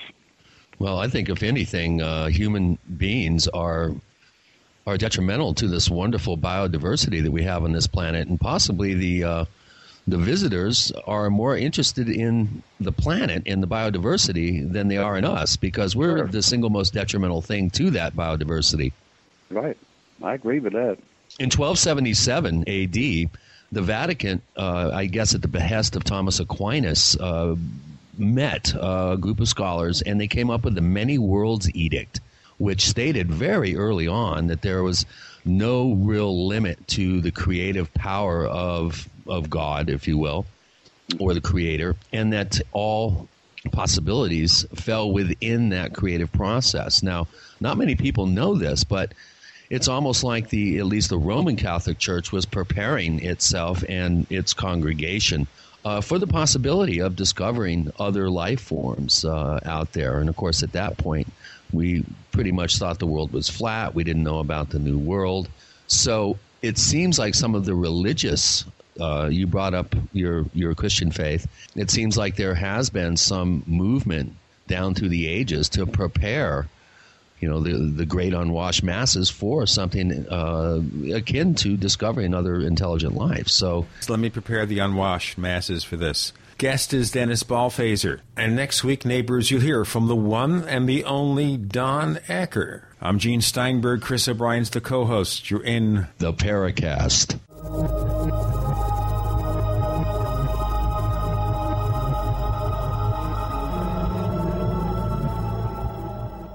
Graphic Converter is the image manipulation tool for the rest of us. It does not use any database. You get full control of all your files. Want to view the images of a folder? Drag it into Graphic Converter and a powerful browser opens up to show your image files. You could use it for slideshows. You could use it to import images from digital cameras or from scanners. Need to do some image editing? You can do that too in Graphic Converter. Also print catalogs. Convert from so many formats I can't even list them. Download now to see if Graphic Converter is good for you, like one and a half million other users. Guess what? You could save money when you buy Graphic Converter. Use the coupon code Night Owl. Use the coupon code Night Owl to get a special price for Graphic Converter. Go to lemkesoft.com. That's L E M K E soft.com. Lemkesoft.com. L E M K E soft.com.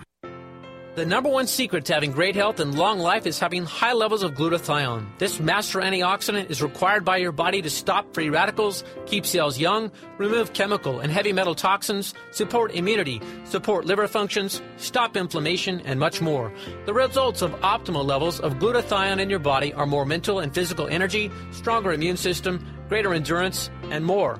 Do you know the number one secret superfood that helps increase your glutathione levels by 64% or more?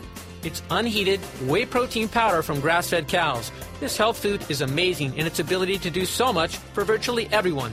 Introducing One World Whey, an industry first, unheated whey protein powder from grass fed cows. Call 888 988 3325. That's 888 988 3325. Or visit oneworldwhey.com. That's oneworld, W H E Y.com. Are you tired of spending money for metal canning lids year after year? Then stop!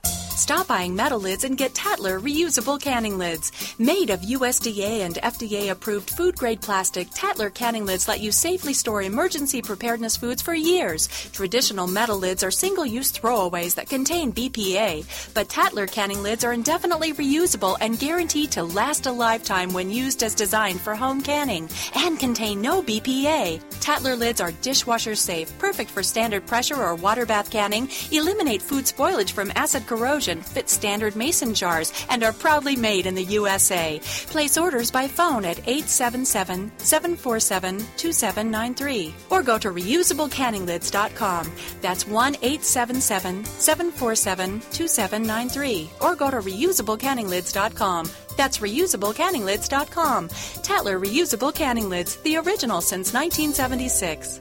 You've heard great things about Berkey. You've been thinking of getting a Berkey water purification system, but for some reason you haven't made your purchase just yet. Okay, here's one more reason to buy the best water purification system you can buy now. The Berkey guy at GoBerkey.com is giving away free Pelican flashlights. Yes, with every purchase of any Berkey water purification system from the Berkey guy at GoBerkey.com, you'll receive a free Pelican 2360 LED flashlight, a $39 value. But it won't last long. This offer ends today. Hurry, call 877 886 3653. 877 886 3653 or shop online at goberkey.com. That's go, B E R K E Y.com. No coupon code necessary. A free Pelican flashlight is yours with every purchase of any Berkey water purification system only at goberkey.com or by calling 877 886 3653. Hurry, offer ends today. America's number one source for independent talk radio for over a decade. We are the GCN Radio Network.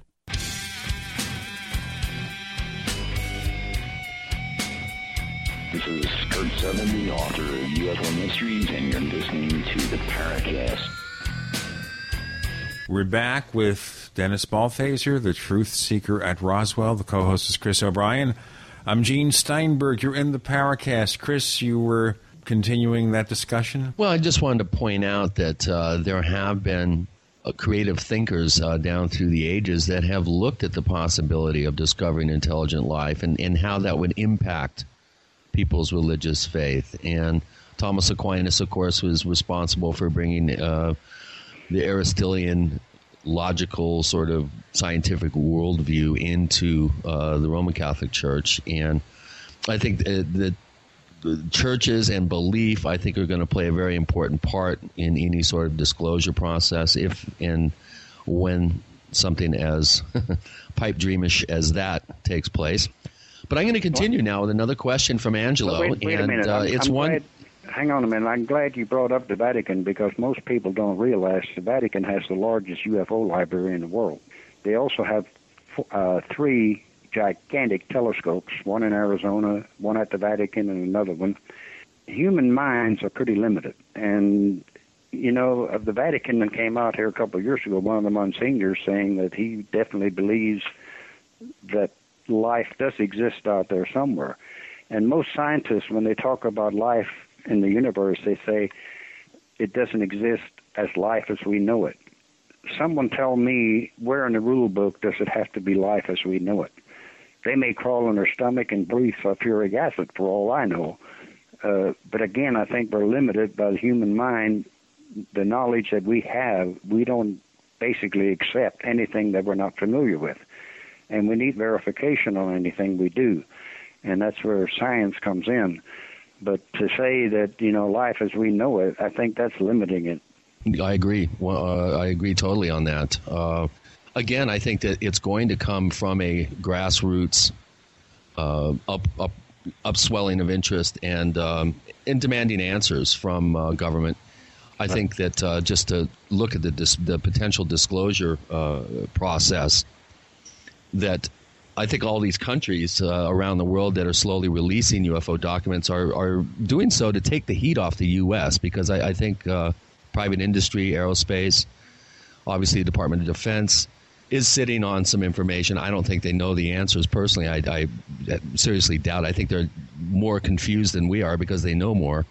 I think but foreign uh, aid, any sort of I think foreign aid has a, a lot to do with it. I think we we give so many countries financial assistance that if they come up with something on UFOs, we can put a clamp on them and say, look, you know, we don't need to give you money anymore if you go public with something. I think I think we have a control over what is released, and I think that's that's pretty pretty big.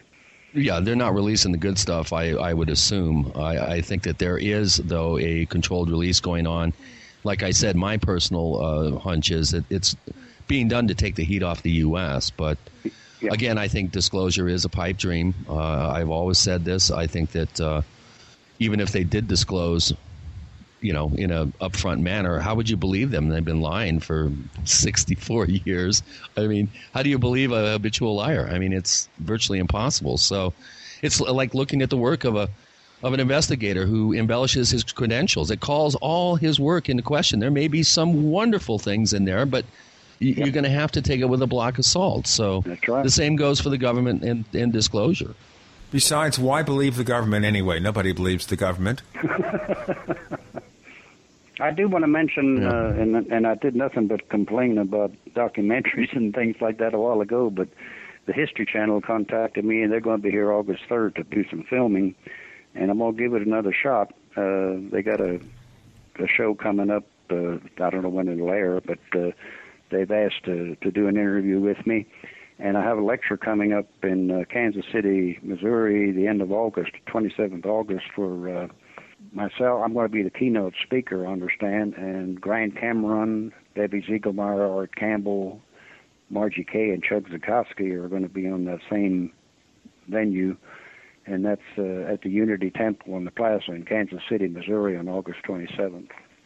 So you're still in the saddle, though. You're still uh, out there doing the hard work and slogging away. That's that's I'm that's trying. good. You're not totally uh, dis- disenchanted.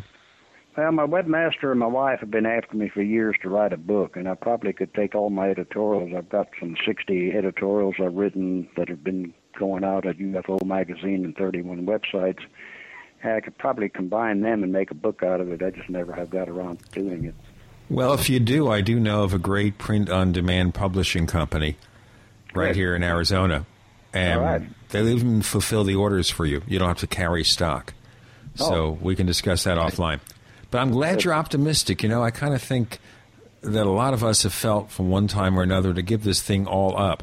But I think the other question before Chris goes back to our listener questions is all right, we're looking at UFOs as a singular phenomenon, but by excluding other kinds of presentations at these events, these conventions, whatever, are we also saying that there can be no connection between UFOs and so called other paranormal events?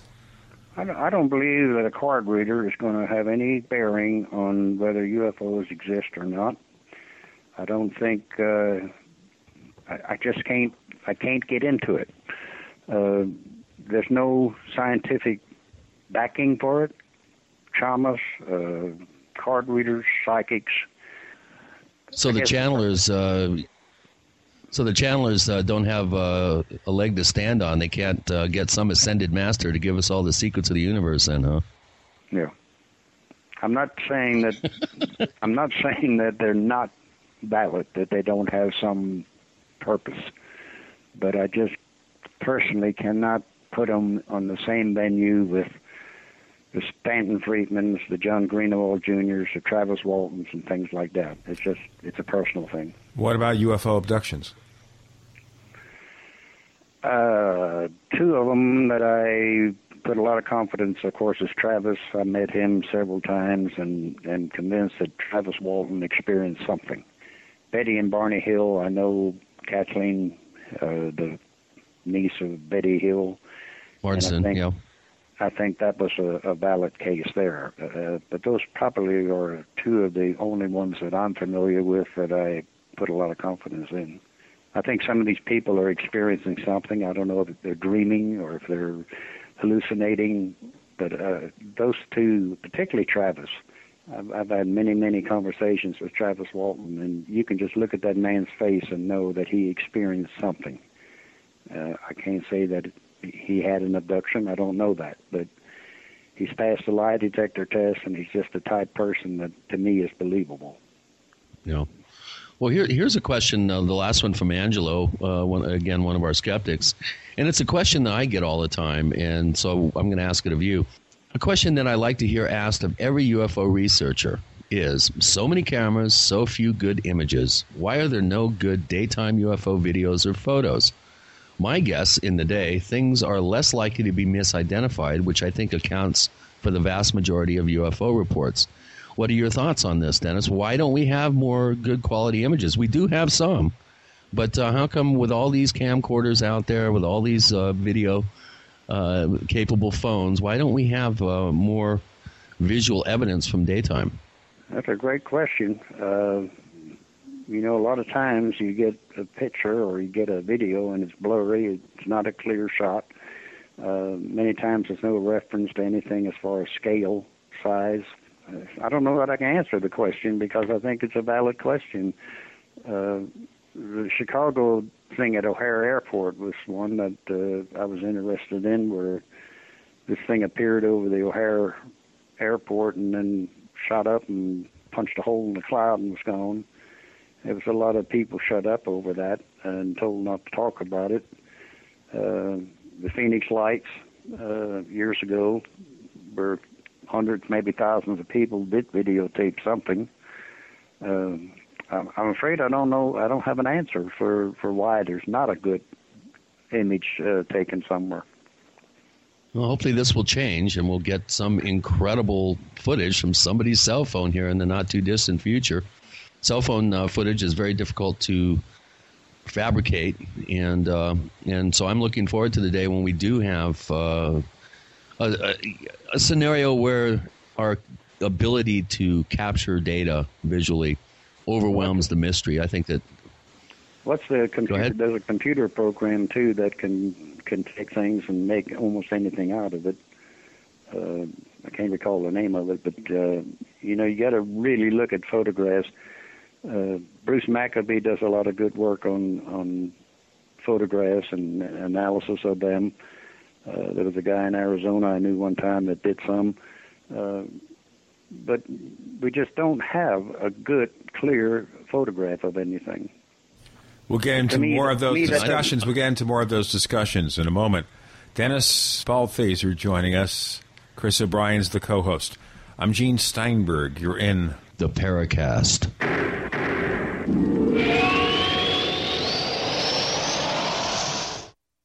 Hi, Ted Anderson announcing a great way to listen to radio on the telephone. By calling oh, 760 569 7700, you'll be hearing GCNLive.com programs in seconds. Come to GCNLive.com, find your favorite host's dedicated phone number, and hear them 24 7. You heard me right, every show has a dedicated phone number. Stop by GCNLive.com and bookmark their number today. And again, that's oh, 760 569 7700.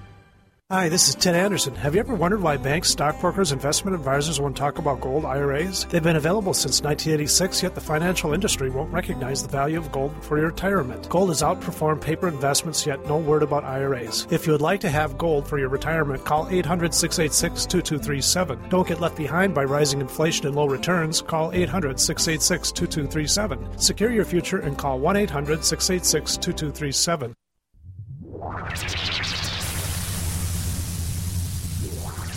Welcome back to the Paracast, the gold standard of paranormal radio. And now, here's Gene Steinberg. the final hour of the Paracast with Gene and Chris talking to Dennis Balthaser. Dennis, where's your website? www.truthseeker at Roswell. That's all one word, and the word at at truthseeker at roswell.com. truthseeker at roswell.com. If you click on Dennis Balthaser's name over at theparacast.com, you go there. Magically, we beam you up.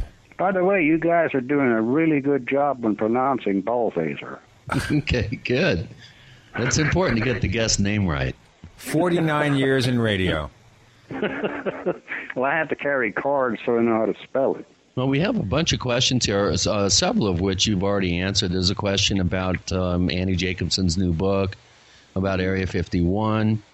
There's uh, some. There's a question about black projects possibly being misidentified as UFOs. I I've always said that if I was driving in the desert back in 1980 and a stealth fighter flew over and I had my CD player on, I couldn't hear uh, the jet engines. I, I would have reported a UFO because they they just were very spooky looking. They still are today, spooky looking. But imagine not being aware of their existence and have one fly over you.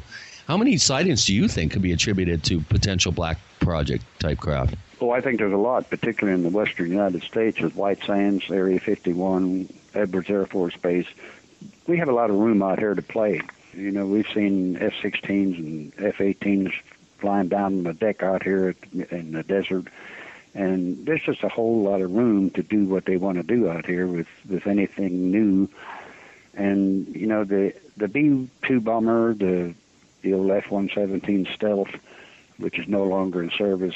At certain angles, those things look almost exactly like a UFO. So, misinterpreting what is being seen goes back to the 90% that is explainable. And I think a lot of what people see is misidentified. And I think it's probably our own stuff, most of it. Yeah, I, I would uh, definitely agree with my experience in Colorado, uh, right next to a low flight military training area, uh, low altitude training area. Uh, there are who knows what we have in the pipeline that's you know 10 15 even possibly 20 years away from being disclosed publicly That raises the other question about Roswell, Chris and Dennis, and that is if we recovered an alien aircraft in 1947, and granted we didn't have the technology then to maybe understand what a civilization hundreds or thousands of years ahead of us might do, are there any examples of that alien technology anywhere? And I guess we can set aside Philip Corso, or should we set aside Philip Corso? I knew Philip Corso. I met him here at Roswell three times. Really liked the guy as a person. Little bitty guy, uh, heck of a personality. I read the book day after Roswell and couldn't couldn't put it down. I went page after page after page. But when you get to the back of the book, there is not one reference. Now, Bill Birnes of UFO Magazine uh, wrote part of the book. We don't know how much. Uh, yeah, we do. Bill Bill had some some ideas that to me made a lot of sense, but the fact that he had no references bothered me. And again, I'm going back to confirmation and validity of this information. So he mentioned uh, microchips as being coming from the Roswell craft, one of the things.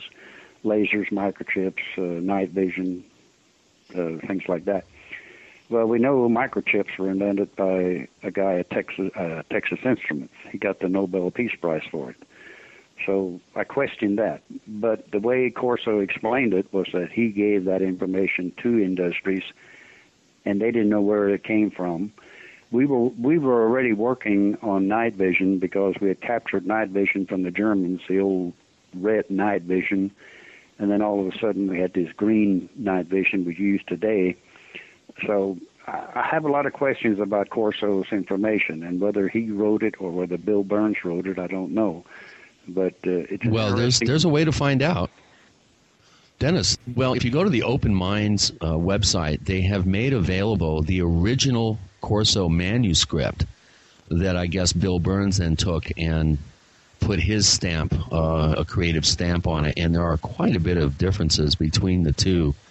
Um, I've done a little bit of digging on the, you know, the Corso story and found that he was not happy with the embellishments that were uh, that were put into the final um, published version of, of the Day After Roswell. So, uh, if you're interested in looking and comparing versions, uh, Open Minds has made available uh, the Corso original manuscript. Uh, another thing that uh, you're involved with is your work in Egyptology and the Great Pyramids, and we have a number of questions that talk about your involvement in that type of research. Do you want to give us a an overview of how you got involved in investigating these uh, these incredible structures and uh...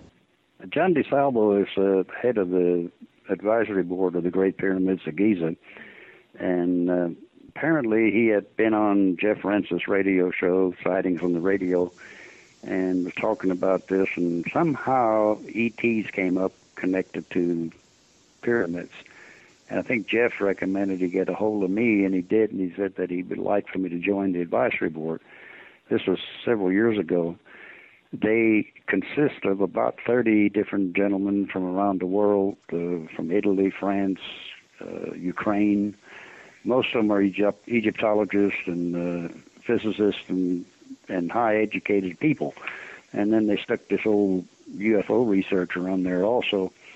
And I can't rule out the possibility of an ET connection somehow because I'm convinced that the three pyramids of Giza, and I'm not talking about the other 80 or 90 pyramids in Egypt, but the three in Giza, the big three, and the Sphinx, I'm convinced are much older than the Egyptian civilization.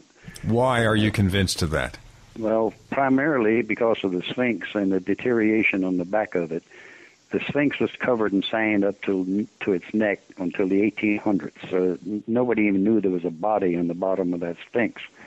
And when it was uncovered, it was discovered that there's water damage, uh, erosion on the back, not caused by wind and sand. And There hadn't been that amount of water in that part of the world for 10 or 15,000 years, which predates Egyptian civilization.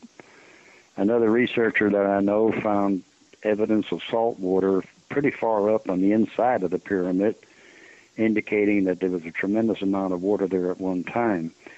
Uh, one of our researchers, uh, Stephen Mehler, has done some research and talked to an individual in Egypt who has the history of different civilizations that have lived there. And he talks about a, an organization or civilization known as Khemitians, K H E M I T I A N who lived in North Africa about 10,000 years ago. They were a black civilization, primarily controlled by females, and supposedly had contact with star people. Now, I'm not saying that ET's built the pyramids, but I am saying that the technology could have come from from there. The theories that the Egyptologists use on how the pyramids were built, they talk about a ramp uh, to take the stones up. The, we're talking 450 feet in the air. Stones that weigh anywhere from 2 to 17 tons each. I, I did some calculations on that, and I wrote an editorial. It's on my website in the editorial section. Uh, that ramp would have to be a minimum of 1,300 feet long, and every lift that it went up, it would have to be widened at the bottom in order to carry the load to get up. There would be more material in the ramp than there is in the pyramid, and I don't know where they would have got the wood to make the rollers for the for carry pulling the stones up on top. The other method of building it is talking about going around the pyramid in a spiral to, to get to the top. Uh, in any case, we're talking very, very large stones. And most Egyptologists say that it took 20 or 30,000 people 20 or 30 years to build. And I'll tell you what, we can't get 20,000 people these days to do anything for 20 or 30 minutes, but that's another story. Dennis Balthaser joining us. And if you have a comment or a question about the Paracast, write us. News at theparacast.com. Once again, that's news at theparacast.com. We will read each and every message we get. That's a promise. Chris O'Brien's the co-host. I'm Gene Steinberg. You're in the Paracast.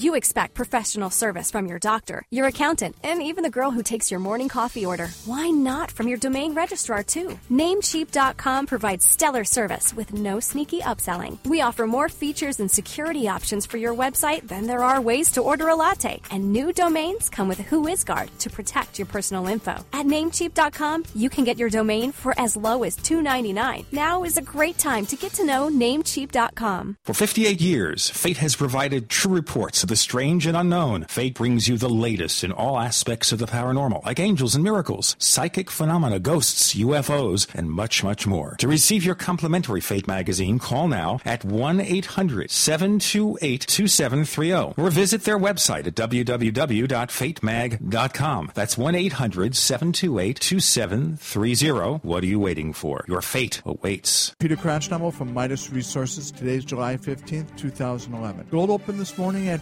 1588. A one ounce gold coin can be purchased for 1627.92, 813.96 for a half ounce, and 406.98 for a quarter ounce. 1627.92, 813.96, and 406.98. The Constitution and Bill of Rights have been reduced to old relics politicians ignore and trample with their outlandish, overreaching policies. Your support for the Campaign for Liberty stands in the way of this insidious process. Hi, this is Ted Anderson. I've teamed up with the Campaign for Liberty to offer the authentic proof quarter ounce pure gold coin.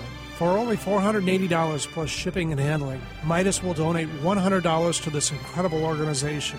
Help fight big government by ordering your gold coin at 800 686 2237. You get to win twice by owning gold and fighting an overreaching government. Call 800 686 2237. Again, that's 800 686 2237. If you're concerned about radiation poisoning from Japan in the air, water, or food and can't find potassium iodide, go to restoreyourhealthnow.com and choose liquid zeolite. Liquid zeolite is hands down the best product to remove radiation from your body and safely removes toxins, heavy metals, boosts energy levels, and promotes a strong immune system. For fatigue, muscle weakness, headaches, memory loss, influenza, joint pain, or toxic radiation poisoning, use liquid zeolite from restoreyourhealthnow.com. Liquid zeolite is so powerful it was used to clean up contamination in Chernobyl, yet so gentle you won't even know you're taking it. Liquid zeolite comes with a money back guarantee, but is only available at restoreyourhealthnow.com restoreyourhealthnow.com. Learn how to get free bottles of liquid zeolite at restoreyourhealthnow.com. That's restoreyourhealthnow.com or call 800-880-9976. Call 800-880-9976 today and learn how to get free bottles of liquid zeolite.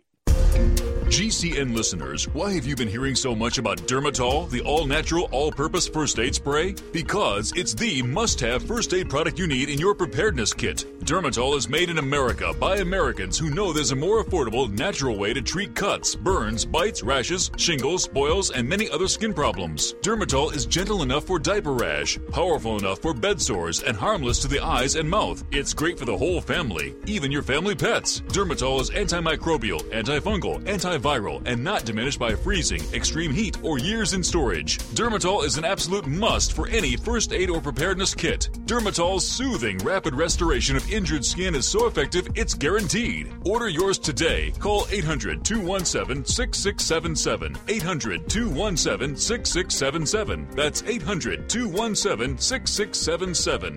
Efficient, economical, effective. Spray it all with Dermatol. Are you tired of searching for great talk radio? Something more important. Search no more. We are the GCN Radio Network. We want to hear from you. If you have a comment or question about the Paracast, send it to news at theparacast.com. That's news at theparacast.com. And don't forget to visit our famous Paracast community forums at forum.theparacast.com. Get in on all the action at forum.theparacast.com. In fact, these days, getting two people to agree on something is uh, difficult. We have Well, Dennis Balthaser. The co-host is Chris O'Brien. I'm Gene Steinberg. You're in the Paracast. So the theory is, Dennis, that 20 or 30,000 people got together for 20 or 30 years to build the Great Pyramid. No, you're talking two and a half million stones. At that rate, they would have to set the stone every 90 seconds. And that meant quarrying the stone miles away from where the pyramids are, shaping them, loading them on a barge, bringing them up the Nile River, transporting them across to the site of the pyramids. It's a mathematical impossibility. The other theory that I've heard about was that they filled up each lift with water and sealed it and then lifted it up like a barge. So, you know, we don't know. Here again, just like Roswell, we don't know who built them, when they were built, or how they were built.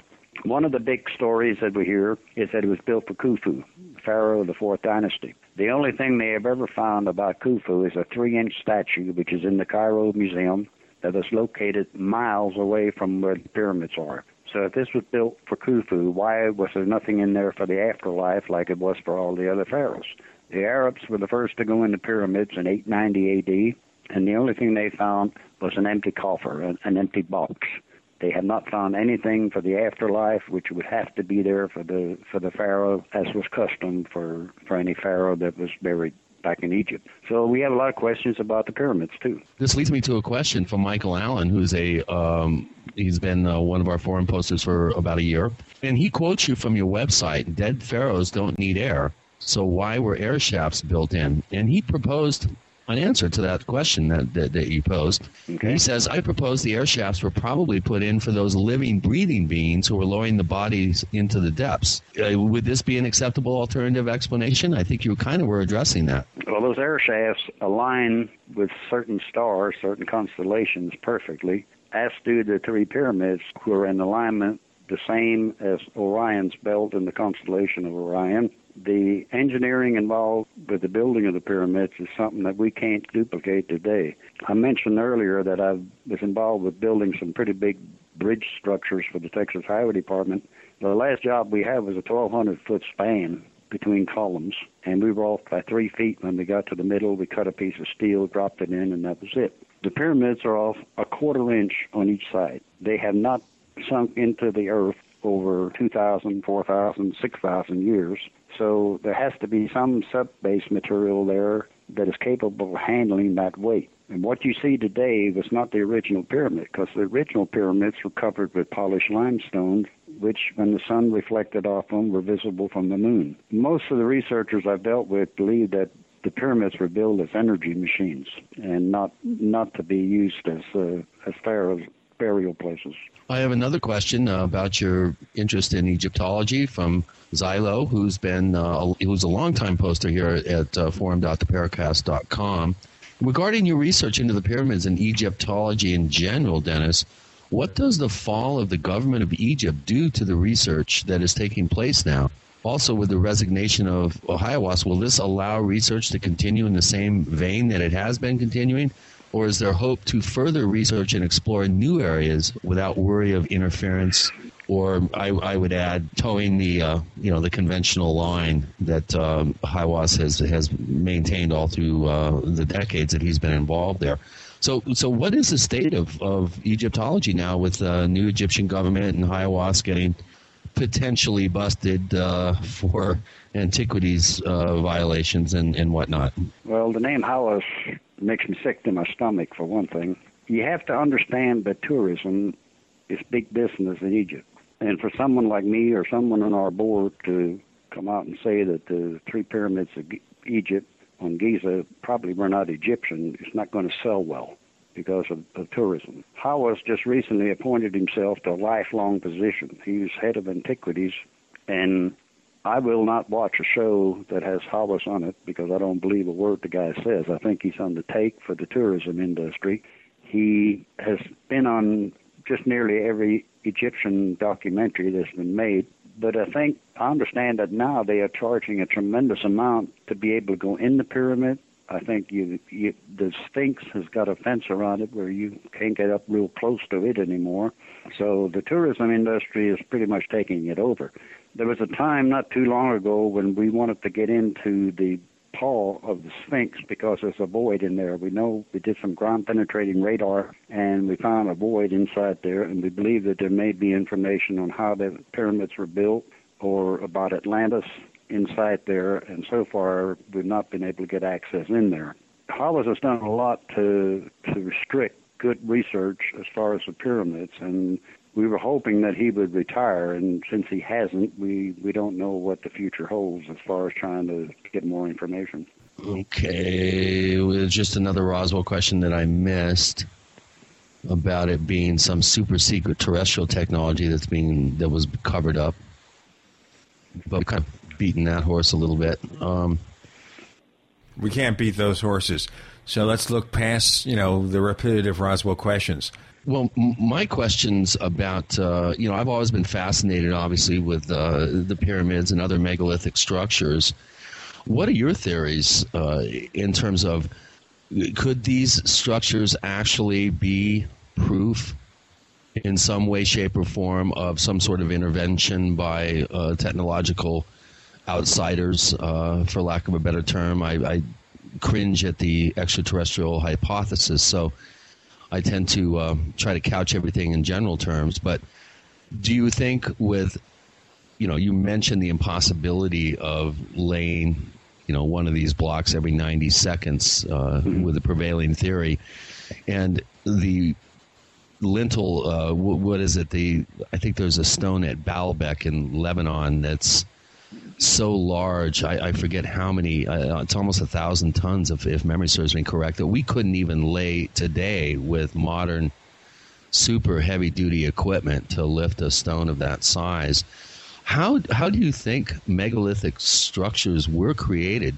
Do you think that they were completely terrestrial in in their origin in terms of the technology involved, or do you think we're we're we have yet to discover uh, some sort of knowledge that ancient man had. Let's say to levitate stones, for instance, has you know been a prevailing theory. Or do you think that there's there's some outside influence that has uh, helped us in these in these uh, constructions? Well, you got Easter Island, you got the Incas, the Mayans, you got Stonehenge. Those are all structures that were built hundreds or thousands of years ago. And we'll have to get into more of those mysterious structures, if they are mysterious, with Dennis Balthaser, progressing beyond Roswell into other interests. But first, a reminder if you'd like to have your question read to our guests on the Paracast, here's the way we do it. We set up a special place over at forum.theparacast.com. That's the official Paracast community forums where you can post your messages. The place is called the question bank. We'll set up a forum topic or thread when a guest is scheduled, and there you can ask your questions. We'll ask them on the air. I'm Gene Steinberg. The co host is Chris O'Brien. You're in the Paracast.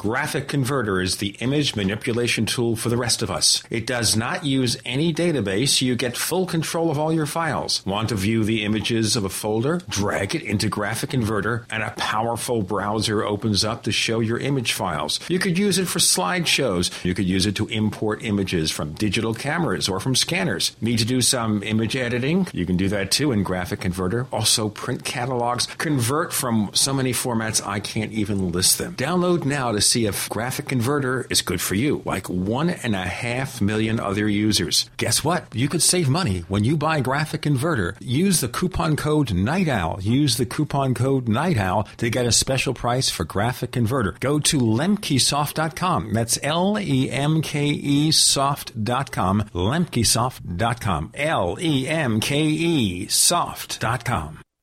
Local Army Navy surplus stores are hard to find these days, but not military issue supplies. They're right here online at mainemilitary.com. That's right, just like the state. M A I N E military.com. We have everything for true total preparedness. Mainemilitary.com is not a typical website. It has much more than your old surplus store. Quality military issue survival gear like canteens, mess kits, utensils, gas masks, filters, and chemical suits. Magnesium fire starting tools, strike anywhere, waterproof, and storm matches. First aid kits, splints, tourniquets, parachute 550 cord, military manuals, sandbags by the bale, and a huge MOLLE assortment of vests and pouches for every need. Call 207 989 6783, 207 989 6783, or visit mainemilitary.com. That's M A I N E military.com, the main name in military supply. If you drive for a living, you don't get paid to stop or wait in line.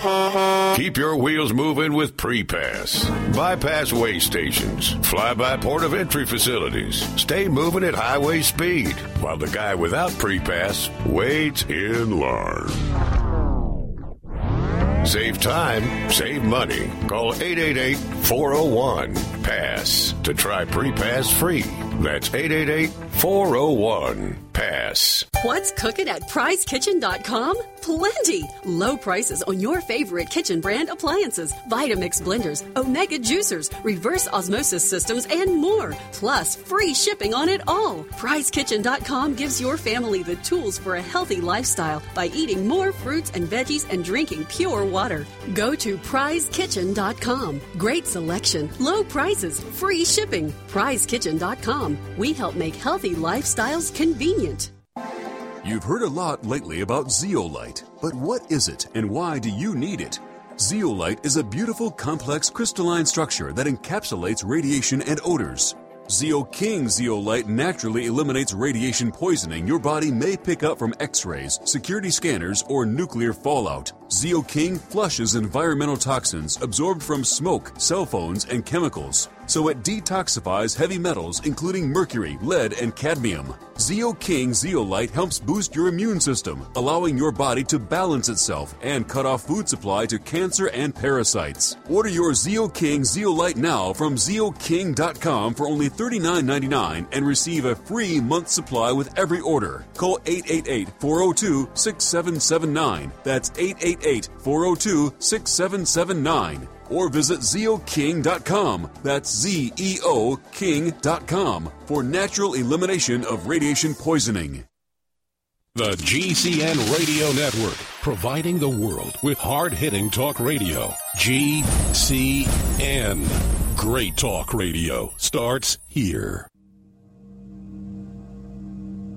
Hi, this is Budd Hopkins, and you're listening to the Paracast, and I completely, enthusiastically endorse this program. It's an absolutely great program with opportunities to stretch out and talk. So, did E.T. build the Great Pyramid? Ancient civilizations? What about Easter Island? All that other stuff? We have Dennis Balthaser to try to unearth the mysteries and help provide answers. I'm Gene Steinberg. The co host is Chris O'Brien. You're in the Paracast. Dennis, let's continue in that vein. Okay, but if you look at the tools that the Egyptians had, they were copper tools. And there's been attempts to duplicate the building of the pyramids. I know of Nova, uh, several years ago, they tried to build a pyramid and use modern day equipment and couldn't do it.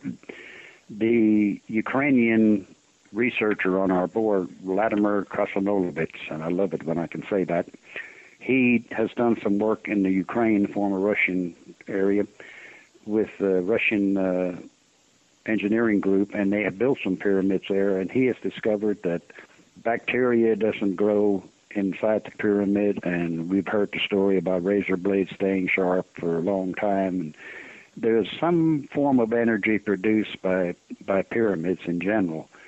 And uh, Joe Parr spent two nights on top of the Great Pyramid on two different occasions with some equipment and uh, did some testing and he believes that there was a bubble around the pyramid that coincides with the 11 year sunspot cycle.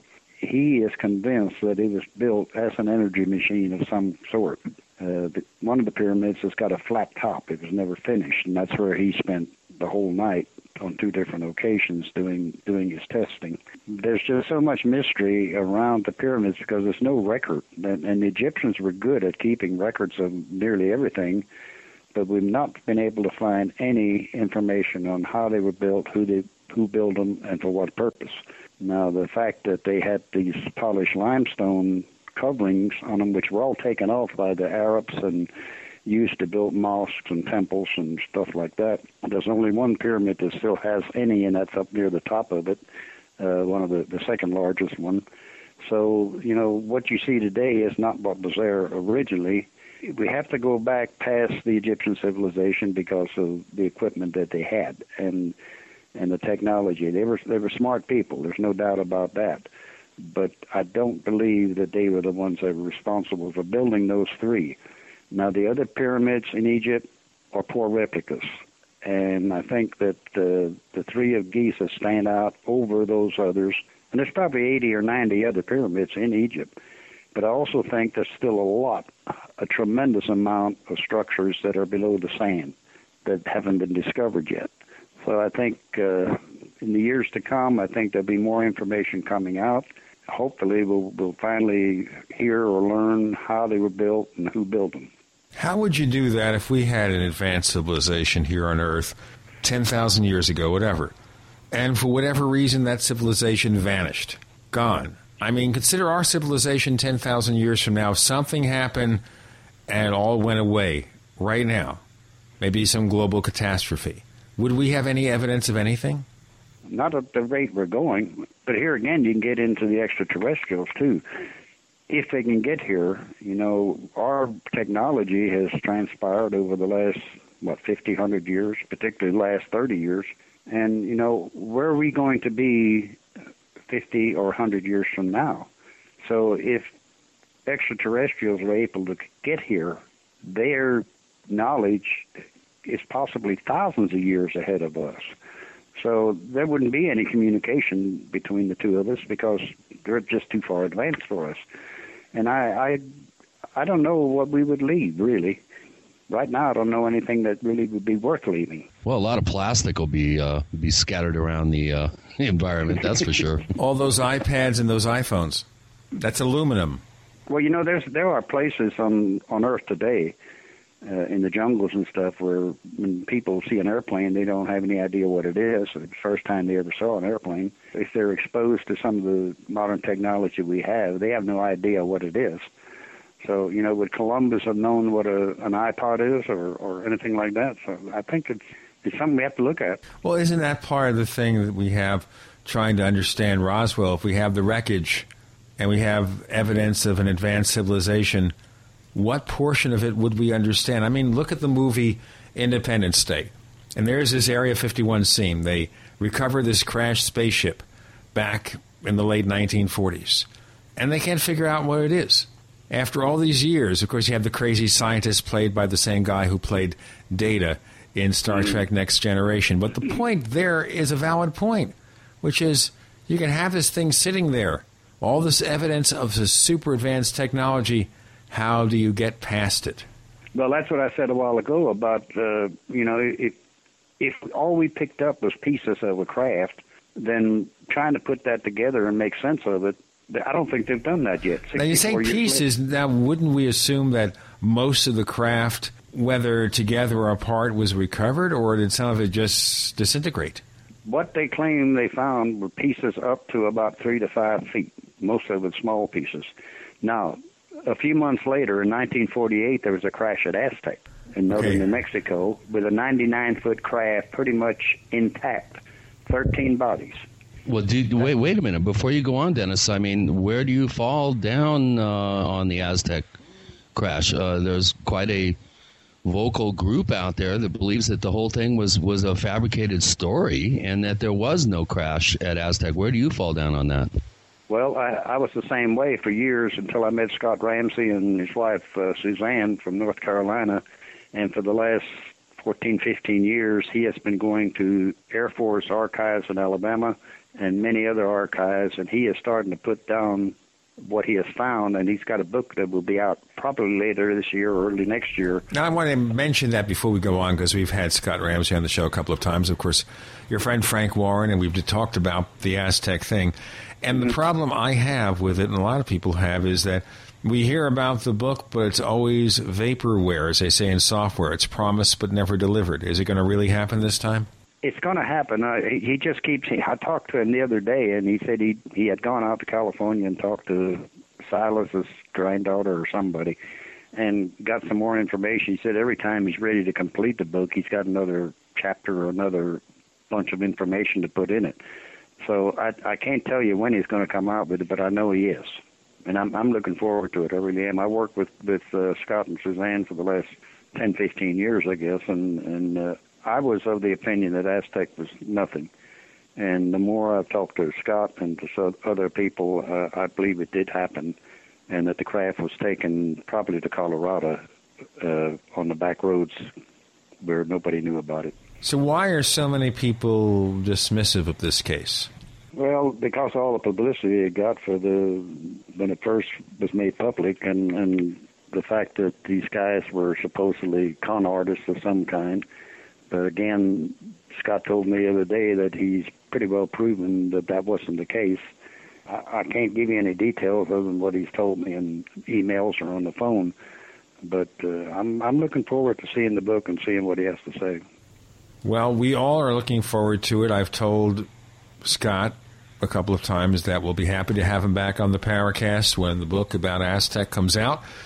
And we want to also have him debate a skeptic, something like uh, Kevin Randle. Mm-hmm. A reasoned discussion, pro and con, once the book is out. Give everyone a chance to have their questions answered on the Paracast. We'll have our listeners list the questions. So we'll look forward to seeing the book. Scott Ramsey about Aztec supposedly coming out late this year or early 2012.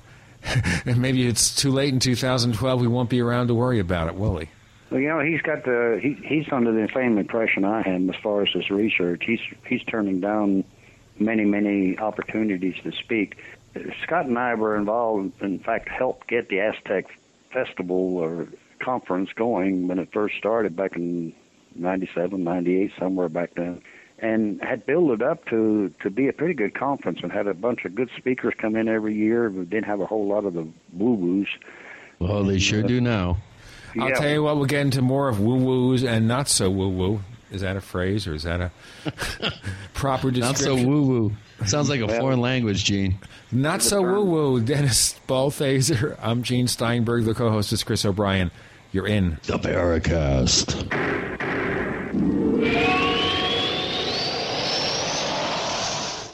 So here's what happened. I was placing an order online. The site went down. It just stopped responding. It took hours before it returned, but I'd already placed the order with another company. If your site goes down, you could lose business. And if you have a business or personal site, you'll want to know it's easy to run and it will stay online. At iWeb, your site is hosted on one of the most reliable networks in the world. Check it out. iWeb.com. That's iWeb.com. For 58 years, Fate has provided true reports of the strange and unknown. Fate brings you the latest in all aspects of the paranormal, like angels and miracles, psychic phenomena, ghosts, UFOs, and much, much more. To receive your complimentary Fate magazine, call now at 1-800-728-2730 or visit their website at www.fatemag.com. That's 1-800-728-2730. What are you waiting for? Your fate awaits. How would you like to have normal blood pressure? This is Ernesto from Illinois. I had my doctor's appointment yesterday and I got my labs in.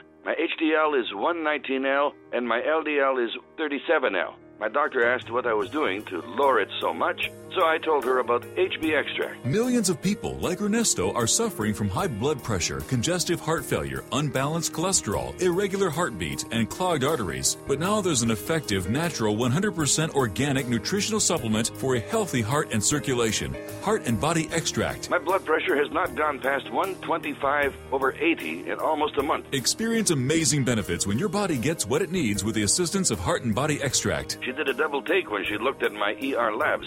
She couldn't believe it. Order at hbextract.com or call 866 295 5305. That's hbextract.com or call 866 295 5305. Thank you. Heart and Body Extract. Hi, I'm Mark Craighead, founder of Crossbreed Holsters. I designed our top selling holster, the Super Tuck Deluxe, to solve the problems of being poked, pinched, and gouged while carrying concealed. The Super Tuck Deluxe is the most comfortable, most concealable holster on the market today. We offer a two week free trial and a lifetime warranty. Visit us at crossbreedholsters.com. Don't forget, crossbreedholsters.com. Hi, this is Ted Anderson. Have you ever wondered why banks, stockbrokers, investment advisors won't talk about gold IRAs? They've been available since 1986, yet the financial industry won't recognize the value of gold for your retirement. Gold has outperformed paper investments, yet no word about IRAs. If you would like to have gold for your retirement, call 800 686 2237. Don't get left behind by rising inflation and low returns. Call 800 686 2237. Secure your future and call 1 800 686 2237. You've heard great things about Berkey. You've been thinking of getting a Berkey water purification system, but for some reason you haven't made your purchase just yet. Okay, here's one more reason to buy the best water purification system you can buy now. The Berkey guy at GoBerkey.com is giving away free Pelican flashlights. Yes, with every purchase of any Berkey water purification system from the Berkey guy at GoBerkey.com, you'll receive a free Pelican 2360 LED flashlight, a $39 value. But it won't last long. This offer ends today. Hurry, call 877 886 3653. 877 886 3653 or shop online at goberkey.com. That's go, B E R K E Y.com. No coupon code necessary. A free Pelican flashlight is yours with every purchase of any Berkey water purification system only at goberkey.com or by calling 877 886 3653. Hurry, offer ends today. America's number one source for independent talk radio for over a decade. We are the GCN Radio Network. Hi, this is Ted Phillips listening to the Paracast, and it's as good as it gets, believe me. That is Chris O'Brien's not so woo woo voice. He's the co host. I'm Gene Steinberg, the host. Our guest is Dennis Balthaser from one more time on the Paracast, and we are taking a brief excursion into Aztec territory. It's controversial, and people who even accept Roswell don't necessarily accept Aztec. And maybe that's one of the final few questions we'll go into, Dennis. Why is it then that Aztec tends to be more dismissed? Well, it hasn't had the publicity, for one thing, that uh, Roswell's had for many years. You haven't had the type researchers involved, I think. Like, well, Stanton was the first original civilian researcher for Roswell, and Schmitt and Carey and David Rudiak, myself. We've had a lot of a lot of serious researchers working Roswell, whereas with Aztec, I think Scott probably is going to be. I believe Scott will be the authority on Aztec. I really do. I think he has enough information that he'll present that it's going to give it a lot of validity, and I think it's going to make people look at it twice. Speaking of uh, northern New Mexico, wh- where do you come down in terms of Dulce? I mean, that's uh, I think uh, you were up there at the uh, at Norio Hayakawa's in, inaugural conference, if I remember correctly, and there was quite a collection of uh, of researchers that uh, presented there, and uh, we both networked with uh, quite a number of people, including uh, some local um, Jicarilla Apache. Where do you come down on the whole Dulce scenario? Because of course, Dulce is just right down the road from Aztec. I really don't know about Dulce. I I've heard the stories for years, and when we had that meeting, that conference, uh, we all stayed at the Jicarilla Apache Best Western, the only hotel in town. And there's a lot of money been spent in that little town of Dulce for the the Jicarilla Apache Reservation is headquartered there, and they have some very modernistic schools and buildings and things like that. And then they have this Best Western hotel with a casino in it out in the middle of nowhere. When we had the conference, we had Norio expected 20, 30 people, and we had 130 show up. And we had to move it uh, twice to get into a facility that the fire people would let us use. I got the impression from the, the Native Americans that if they see something, they pretty much keep it to themselves because they think it's personal. They, if they see something in the sky, they, they think that's just for them. And they don't share a whole lot, although some of them that were at the, the conference did and talked about craft they had seen and things like that. But one of the interesting things that happened was the morning of the conference on a Sunday, it was supposed to start at 10 o'clock, and about Right. 8 o'clock, we heard. thump, thump, thump, thump, thump, thump. Yeah, and there was a black unmarked helicopter hovering over the hotel. I think he was probably looking at license plates of the vehicles in the parking lot. But uh, the Jicarilla Apache were very upset because they had no idea where the helicopter came from or what its purpose was. They do have one come in for medical once in a while, but nothing like that. So that got everybody's attention. I talked to one guy who said that it's real, but it's not on the Archuleta Mesa where everybody thinks. It's somewhere else, close by. And of course, they've had a lot of cattle mutilations, which Chris knows about up there in that area. And, and one of the ranchers, in fact, has had to quit raising cattle because of the mutilations. and and did a good presentation. Manuel Gomez, uh, he he was the first real major presenter at the conference. I was actually impressed with his uh, documentation, his command of uh, the case, which goes back to the late '70s, and there's definitely something going on there. And the the revelation that Archuleta Mesa has is, I think, is you could almost consider it potentially as a red herring.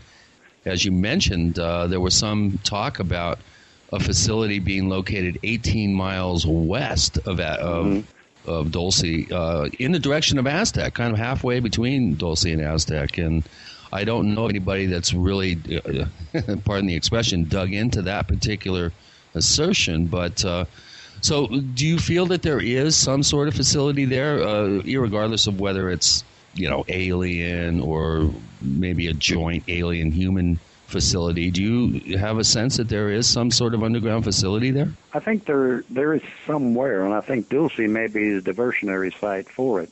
I don't know if you've been on the on the mesa or not, Chris, but Scott, get back to Scott Ramsey, has been up there several times, and he said that there is a place up there which has got a doorway of some kind that's been gunited or concreted over, and there are there's some equipment up there that he says is from an old mine, which with my knowledge of underground bases, that would be an ideal location to start a underground facility because they wouldn't have to do all the drilling. It would already have access to a, a void in the earth. So I, I think maybe there's something to it. Phil Schneider's story is of, of interest to me, but many have tried to disprove that, and I don't know if there's any validity to, to Schneider's story about the firefight and things like that. New Mexico is, is just full of stuff that people don't know anything about. You have Los Alamos, Sandia Lab, uh, White Sands, the atomic bomb was tested here. How much of that do you think is related, however, to situations of test weapons and test equipment, test aircraft? Uh, I think most of the, the aircraft testing is probably up at Area 51 rather than at White Sands or, or any of the places here in town, here in New Mexico.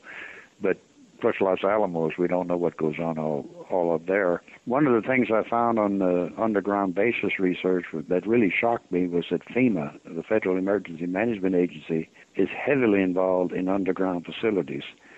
They started this back uh, years ago as a continuity of government for the president and the Congress and things like that. There's a location in Raven Rock, Pennsylvania that has a complete underground Pentagon for all the military bigwigs. The White House has a facility underneath it where Cheney went during the 9/11 terrorist attack. Bush went to uh, Nebraska. He was down south and got on Air Force One and uh, went to Nebraska went underground. Uh, Raven Rock is a military. Greenbrier used to be for the Congress. That's been exposed, and now they have a new place somewhere I haven't found yet. So there, there's a lot going on with underground facilities, and it's become necessary because of satellites. You can't do anything above ground anymore because you can read a newspaper from 200 miles up. And I think anything that's secretive is going to either be done inside a hangar or a building or either underground. Thus, the reason for places like Area 51 having 22 levels below ground, one of the bases in California, 40 some levels below ground. White Sands, I know, has four levels. They did laser testing on the fourth level. They may have seven levels. Dulce, they were talking about seven or nine levels below ground there. So it's become fairly common, and most countries uh, are following suit. They're doing the same thing, going underground with all their facilities. So, of course, there are always legitimate reasons why you might have secret bases because of security, national security, and all that, but it could also be used as an excuse to cover up other stuff that isn't so simple to explain. Tell our listeners in the last minute or so here, Dennis Balthaser, where our listeners can learn more about the things that you do. Uh, my website, Truthseeker at Roswell, that's all one word, truthseeker at roswell.com. And my email address is on there, and I usually try to, I get 50 to 100 emails a day and delete most of them, but I do try to respond quickly to, to all emails I get. If anybody he responds, by the way, to lots of emails. Mine, he always deletes. Chris's, he answers. you know, they look at my name and they think the name Steinberg is a synonym for spam. Ah. And the only spam I know about is that strange meat, that lunch meat from Hormel. Which was actually devised from evidence from Roswell. We got our recipe for spam. Chris O'Brien, where do we find more of your recipes? Well, I'm a moderator at forum.theparacast.com. You'll always find me lurking about, and occasionally I might even chime in with some uh, rude comment. But uh, I do have a website, OurStrangePlanet.com, and I want to thank Dennis for being on the show. Dennis, you're a real trooper. It's always a pleasure when we run into each other and uh, compare notes. And uh, hey, I think you still have something to offer the field. I think you should think twice about, uh, you know, kind of retiring from the field. And I'm glad to hear that you're out and about and and uh, doing your your keynote speaker and master of ceremonies uh, jobs. You did a great job at Angel Fire, and um, you know I applaud your your many years and, and all your efforts.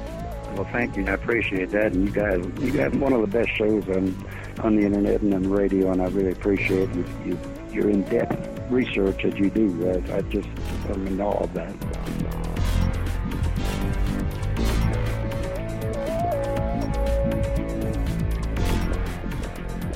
The Paracast, featuring Gene Steinberg and Christopher O'Brien, is a copyrighted presentation of Making the Impossible Incorporated. Tune in next week for a new adventure in The Paracast.